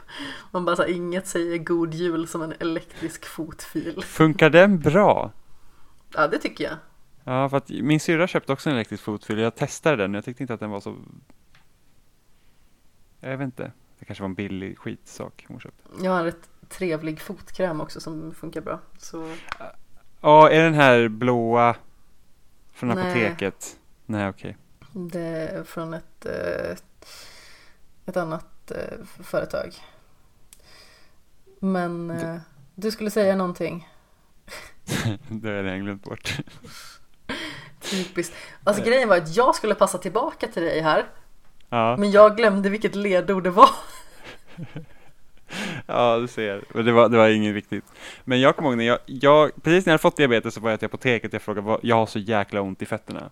Mm. Uh, för att jag antar att när kroppen börjar bli normal igen, när man fick insulin så... så började den återställa sig som den ska vara. Eh, och, jag hade så, och, och, då, och då verkade fötterna skitmycket. Och jag sa att jag får jätteont i fötterna. Liksom. Jag har precis jag har haft diabetes i typ två veckor. Jag har jätteont i fötterna. Vad ska jag göra? Hon bara, men det kan bero på skorna. De kan vara för trånga. Jag bara, mina skor är inte för trånga. Det är inte skornas fel. Jag har liksom ont i fötterna när jag, liksom, alltså, när jag går barfota hemma. Jag har jämt ont i fötterna. Hon bara, nej, men det, det, är, det är skorna fick jag bara höra. Och så fick jag någon fotkräm. Men det är inte skorna, för att nu har jag inte alls ont i fötterna längre. Det bara tog lite tid. Men vad försökte du göra åt eh, saken då? När du skulle jag återhämta smörja, fötterna? Smörja fötterna så att de liksom blir lite mjukare. Okay. Eh, och sen var det bara att vänja sig. Alltså, det, eller, vänja sig. Det var ju bara att eh, fortsätta ta insulin. Mm. Och sen blev det reparerade sig själv. Men det, jag kunde, alltså det var, gjorde så ont i fötterna. Och det kändes som att de typ brann. Eh, mm. Och det berodde ju på att...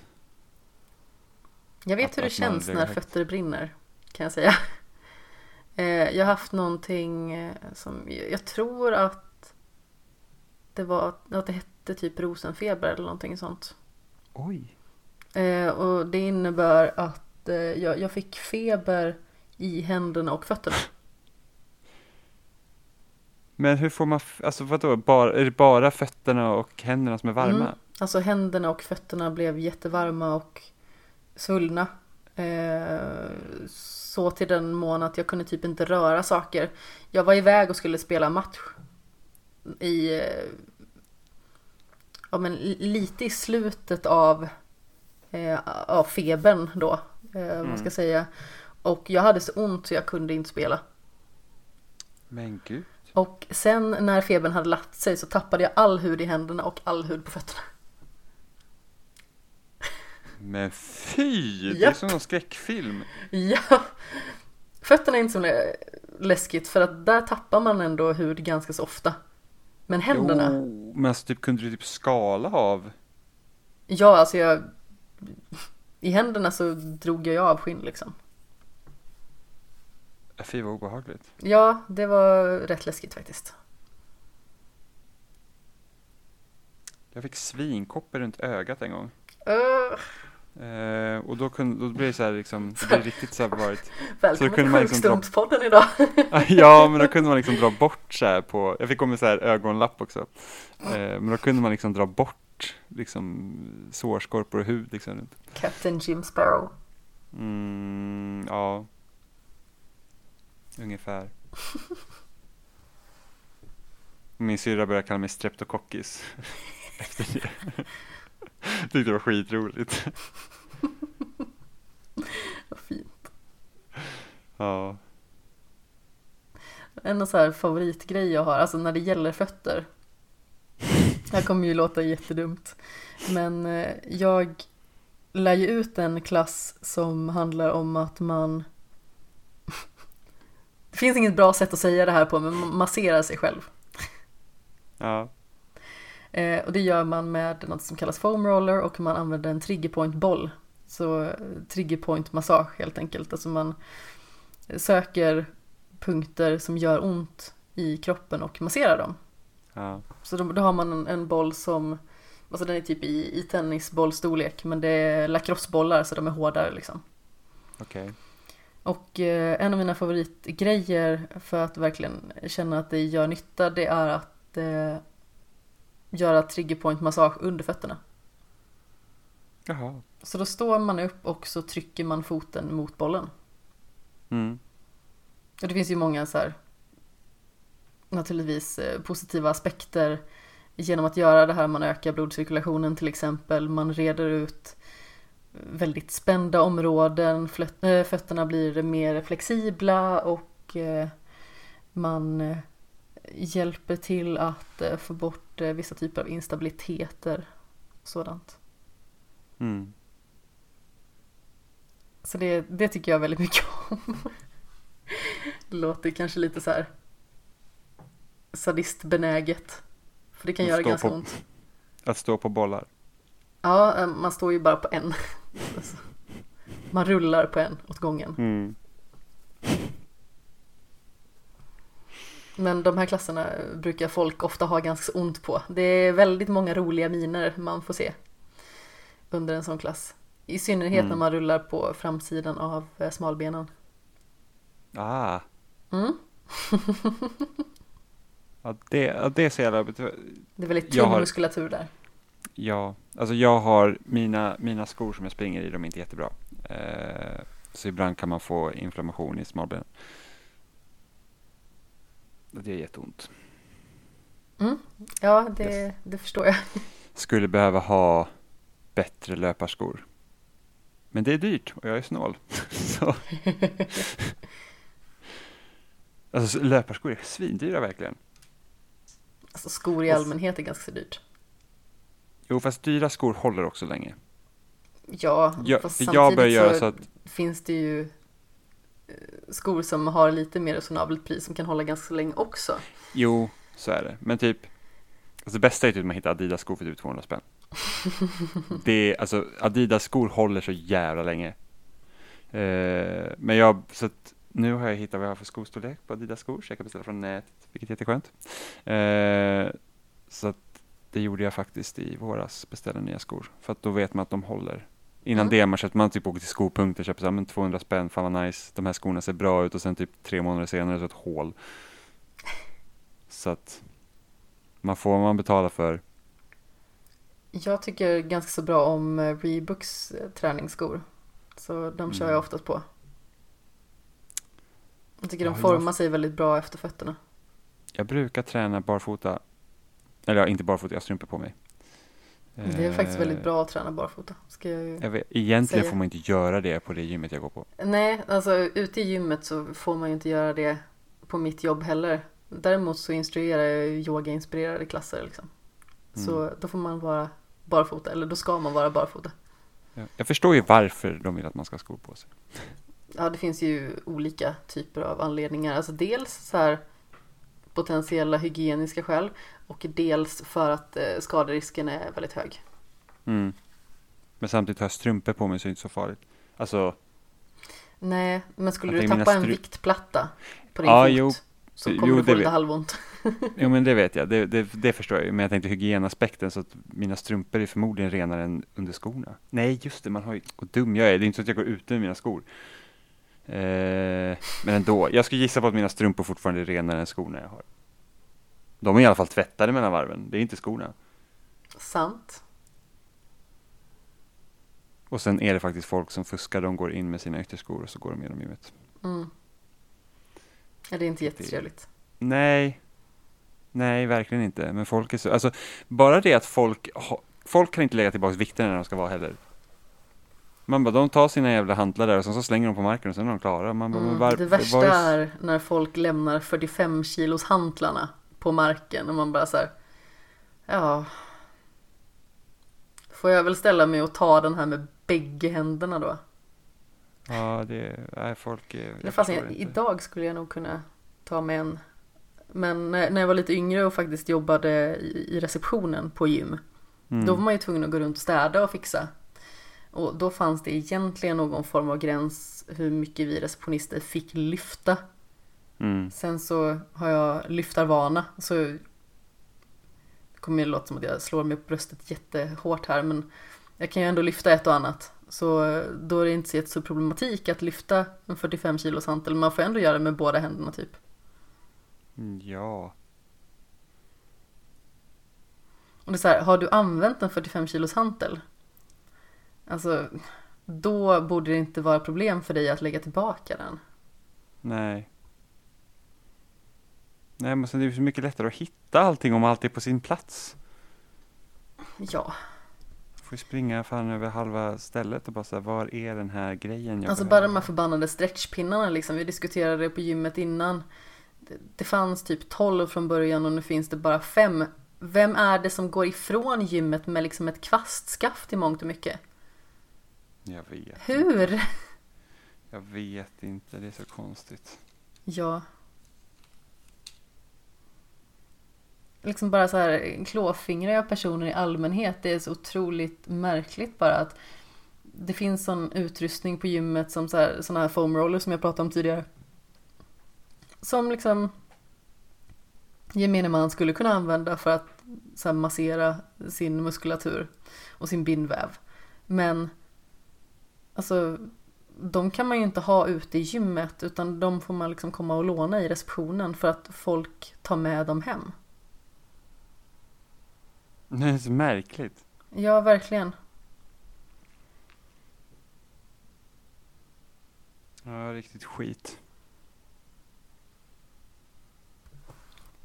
Jag känner att vi har vandrat väldigt långt ifrån Unbelievable.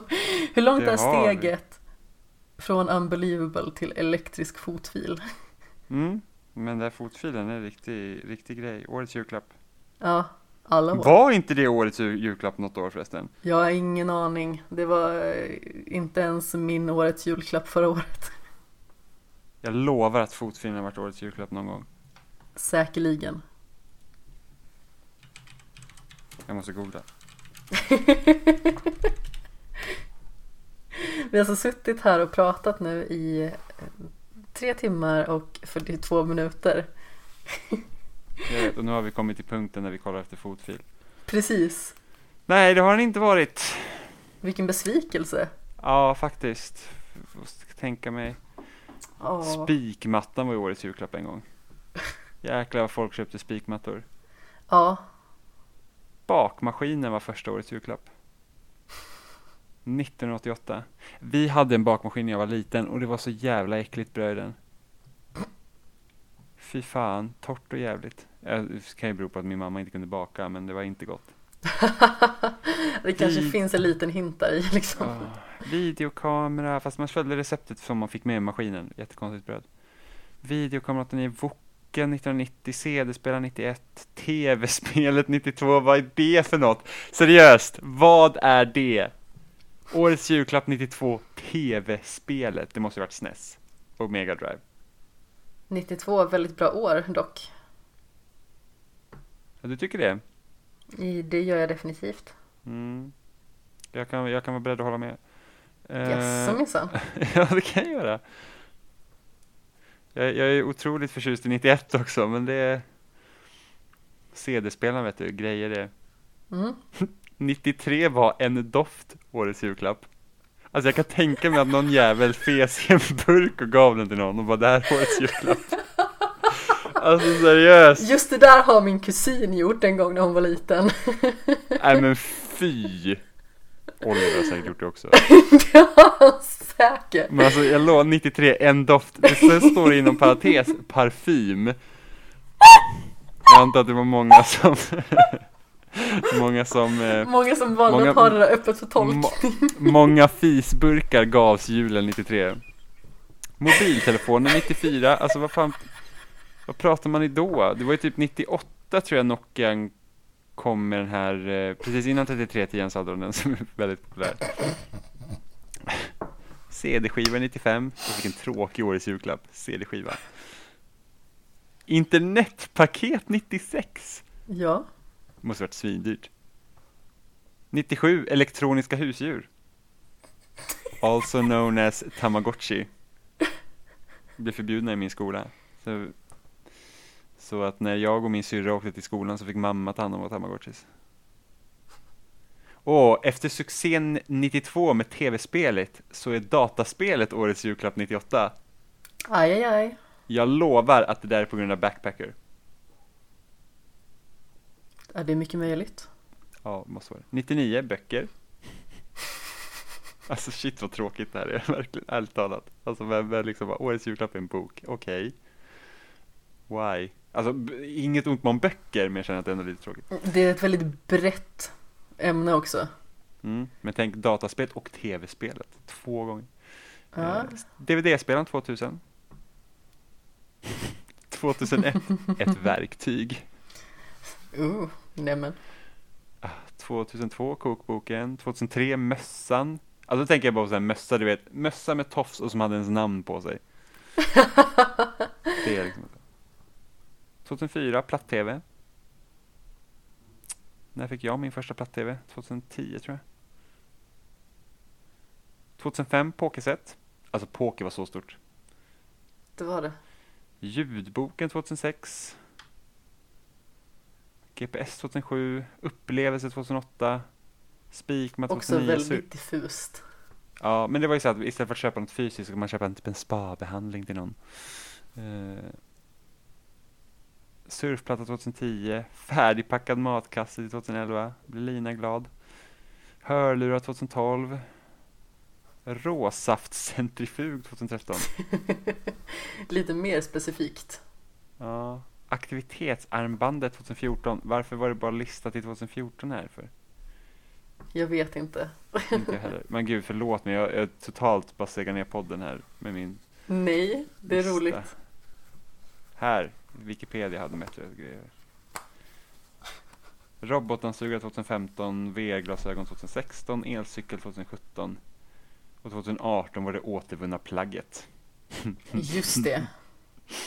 Då tänker jag bara på att man ska ge begagnade kalsonger till någon. Bara för att. Här är mitt återvunna plagg. Det är inte ens tvättat. Jag tror att vi har en del av avsnittnamnet där med begagnade kalsonger. Begagnade kalsonger. Vi har sagt mycket roliga grejer i den här podden. Vad har vi mer sagt för roliga grejer? Jag vet inte. Det var något roligt i början. Alltså, jag vet. Vi har sagt jättemycket. Men det var något i början som jag tänkte på. Vi har sagt jättemycket. Vi har sagt kul. Jätteroliga saker.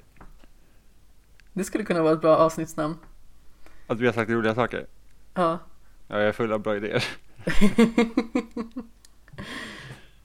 uh, Gud, jag gjorde, oh nej, jag gjorde så här Old Man Grunt när jag typ rörde på mig. Åh, oh, det börjar gå ut för. Jag är gråhårig och gör ljud. uh, Jag lovar, när jag kommer resa mig ifrån sen så, så, så här. Ja. Alltså, det är typ varje ljud jag har gjort idag på kontoret. För att jag har sträckt på mig och så har jag kommit på att jag har träningsverk i utsidan av min axel. Och så är det så här... Åh. Ja, det är inte lätt att bli gammal. Alltså. Nej, vi, vi ligger ju pyr till nu. Alltså. Jag ligger mer pyr till än vad du gör. Vad du vet. Det gör du. Du ligger... Eh... Mm. Vad är det? fjorton månader mer pyr till än vad jag gör. Fyller du år i juli? Ja, det är jag. Ha. Jag kan räkna. Typ det. Du gratulerade det, mig till och med. Ja, men det var det var ja, men det var typ så här, det visste jag, och sen så var det så här, men alltså det är inte så det är inte så mycket att veta egentligen om du precis sa fjorton månader. Jag vet ju när jag är född.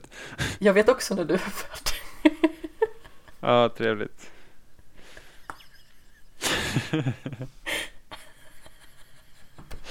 Åh, oh, förlåt mig. Oh. Det är en jättebra podd för övrigt. Jag måste berätta en rolig sak. Vad ska du berätta för någonting? Eh, apropå det här med att göra gubbljud. Jag kommer ihåg i... Eh...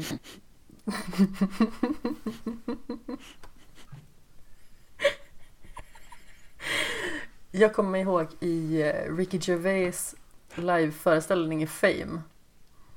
Så pratar han om att det här med gubbljud måste liksom vara en signal till omvärlden att man börjar bli gammal.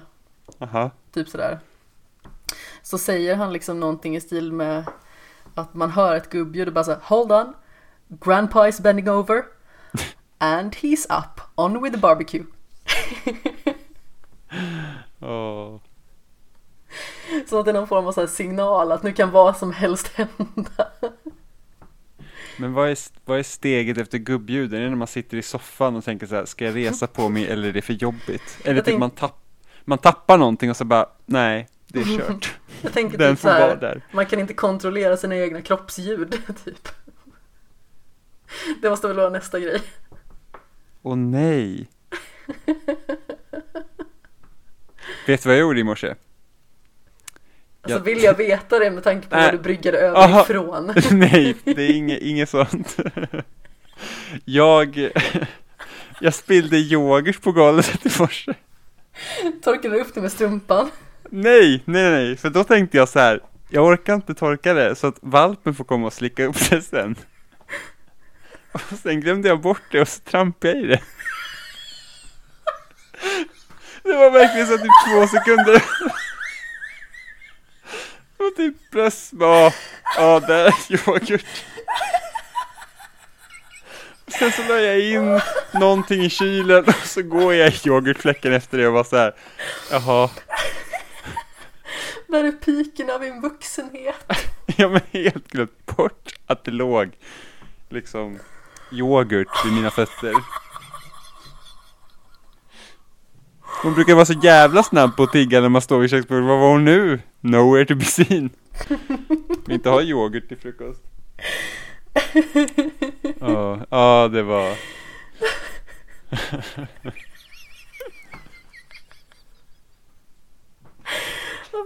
Oh. Oh, parallellt gör min mage ljud också. Väldigt egendomligt. Uh, Din mage skrattar också. Ja, uh, den hånar mig. uh, uh. Oh. Och mina såna här whisky-tantskratt som kommer fram när jag inte orkar lägga band på mig längre. Någon gång så har jag ju gjort såna här whisky-tantskratt så att jag typ inte har fått luft. Men det har ju hänt. Ja, men igår var en sån grej. För då satt jag på kontoret och så kommer det upp en tweet som är... Det var så fantastiskt roligt. Då är det så här... En, en finsk person som har liksom skrivit... vad olika saker heter.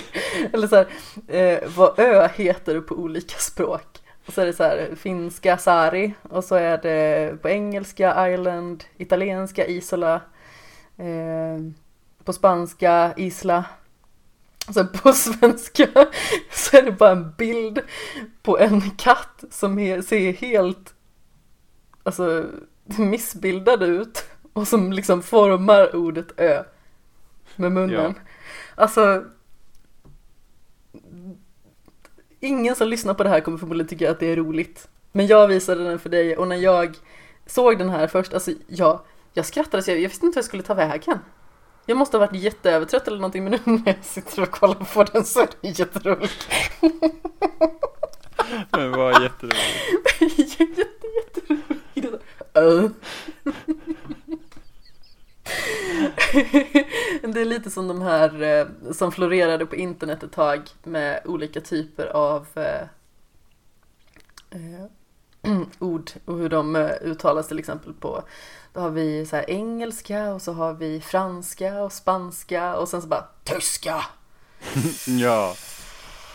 Allting låter så himla hårt på tyska. Jag tror att det är typ fjäril som är så här butterfly och så är det mariposa eller någonting sånt och sen schmetterling som låter liksom svinhårt. Mm. Det är typ så här schmetterling är ljudet av hur man typ så här slår någon i röven med en baseballträ typ. Men faktiskt. Oh, ska vi börja runda av? jag, t- jag tror det. Vi har spårat totalt. Vi pratade verkligen jättemycket om Unbelievable. Förlåt Unbelievable. Alltså jag tror vi mm. pratade ganska länge om det ändå. Ja, det, är jätte, det, är, det är en jättebra serie. Rekommenderas. Det är, ja, fantastiskt. Jättebra. Mm. mm. Ja, Sten bryter ihop fullkomligt här. Ja. Oh. Min chef kallade mig för mandis igår. Åh oh, nej. Jag är helt i djup chock. Ja. Han kommer in på mitt och min kollegas kontor. Och så vänder han sig först till kollegan och sen till mig. Hej Emmis Pemmis och mandis. Och jag så här, ursäkta mig. Alltså, så... mandis låter ju också typ så här smeknamn på typ mandelkubb. Jag har blivit kallad för mandel någon gång också. Det känns inte heller bra. Mandeln. Mandelsten. Stenmandeln. Mm. Jag föredrar att bli kallad för sten, ska jag tillägga. Eller jag tycker om det. Det är så här kort och koncist. Det är vad jag heter. Sten.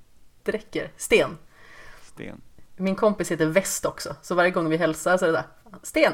Väst. Sten Väst. Och det blir så här. Det är kort, koncist.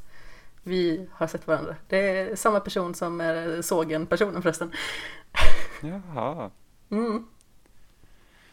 Men eh, hur som haver, nu hänger jag ut min, min kompisar. Ingen vet vad han heter i förnamn. Nej. Alla vet bara att han heter Väst. Väst. Men, eh, ja. Hur som haver. Ja, jag gillar inte att bli kallad för mandis. Så kan vi... lugnt säga. Det låter så jäkla töntigt. Lite faktiskt. Det låter jättetöntigt. Man kallar mig för limpan eller gimpan. Eller... Limpan? Mm-hmm. Ursäkta mig. Varför då? Ja, säg det. Fråga mig den frågan varje dag. Det är inte ofta jag kallas för något konstigt. Men Jimbo. Alltså det låter ju typ som ett husdjur. Ja, men lite så här. Nej, men förlåt. Bumbi, en bumbibjörn typ. Vad har vi mer? Nej, det är nog allt. Jag tycker inte om, alltså det värsta är när man säger att man heter Jimmy och så kommer någon som bara Jim. Och man bara, men nej, du saknar två bokstäver, dim upp. Jag får också sådana här smeknamn som skulle kunna antyda att jag är, jag vet inte, torr eller gammal. Okej. Okay. Jag har ju på grund av anledningar sådana namn som professorn och magistern brukar det bli ibland. Aha. Sedan så har vi, ja men kapten blir det ju också. Kaptensten. Gandalf har också hänt. Yes. Så, ja det... Det är sånt jag lever med. När jag började fyran då bytte jag skola så att då, då kallade de mig för äpplet för de kunde inte säga Seppälä. Så det var jag under typ hela fyran. Sen försvann det naturligt av någon anledning. Ologiskt. Det här professorn-grejen kommer för övrigt från att jag satt inne på kontoret och såg förmodligen väldigt torr ut. Alltså så som jag kan göra på jobbet när jag har liksom så här skjorta under stickad tröja, eh, glasögon på, kanske råkar sitta med min Rubiks kub för att jag har typ pausat i mitt Excel-filande. Och så var det en kollega som kom förbi och sa, här sitter du och ser ut som en liten professor. Ja. Så det är faktiskt före La Casa de Papel-professorn. Ja. Jag kände att jag fick en, en direkt koppling till honom. Verkligen, åh, min namne. Det är mitt spirit animal. Ja, men typ. Åh, oh, hjälp. Oh. Nej, Jimmy. Ska vi avrunda? Ja, det är kanske lika bra det. Klockan är snart halv tolv. Det är den. Vi har suttit här i fyra timmar. Det har vi. Jag bara upprepar att du säger. Jajamän. Du är bara så uppgiven vid det här laget. Och så här, hur slutar vi det här? Jag har vuxit fast i min stol nu, det är kört. Jag vet inte om jag vågar resa mig. Då kan jag så här, huden trillar av mina skinkor. Nej men fy, åh oh, gud vad hemskt. Man hör bara så här, typ bara... Skinnet bara dras av.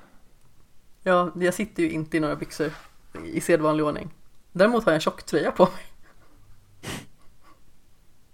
Det är nästan likgiltigt att gå utan underkläder och ha en t-shirt på sig. Nej, men det var lite sådär. Jag kom från träningen så tänkte jag att jag kanske börjar frysa. Så jag tar av mig byxorna och behöll tjocktröjan på. Logiken... Mm, den är inte alltid slående. Min... Jag tog av mig min tröja när vi skulle börja podda. Oj, oj, det heter till. Ja, jag vet. Mm. Det gjorde det. Det här tog jag av mig igen. Men Skämshögen kan man hitta på sociala medier på snabel-ö Skämshögen på Twitter och Instagram. Det finns på Facebook naturligtvis och där poddar finns. Och vad heter du på sociala medier och vad finns du för någonstans? Jag heter Seppälä tretton på Twitter och jag skriver om spel på Loading och jag pratar om spel i Spelsnack. Precis, där har vi två stycken gemensamma nämnare och jag heter däremot snabel-ö Kapten Sten på sociala medier. Hur avslutar gillar, man det här? Jag gillar att någon skulle skriva typ nu när de söker på dig snabel-ö Kapten Sten. De skriver ut snabel-ö. Är ja. det någon som heter ett snabel-ö? Det finns då det säkert. Jag ska göra efterforskningar. Mm. Ska vi göra det utanför podden? Kan vi göra. Det kan vi göra. Men eh, kära lyssnare, vi hörs eh, naturligtvis snart igen. Och eh, puss i ljumsken. Hej då. Gud vad töntigt. Hej då. Jag är som en liten, som en liten skolpojke.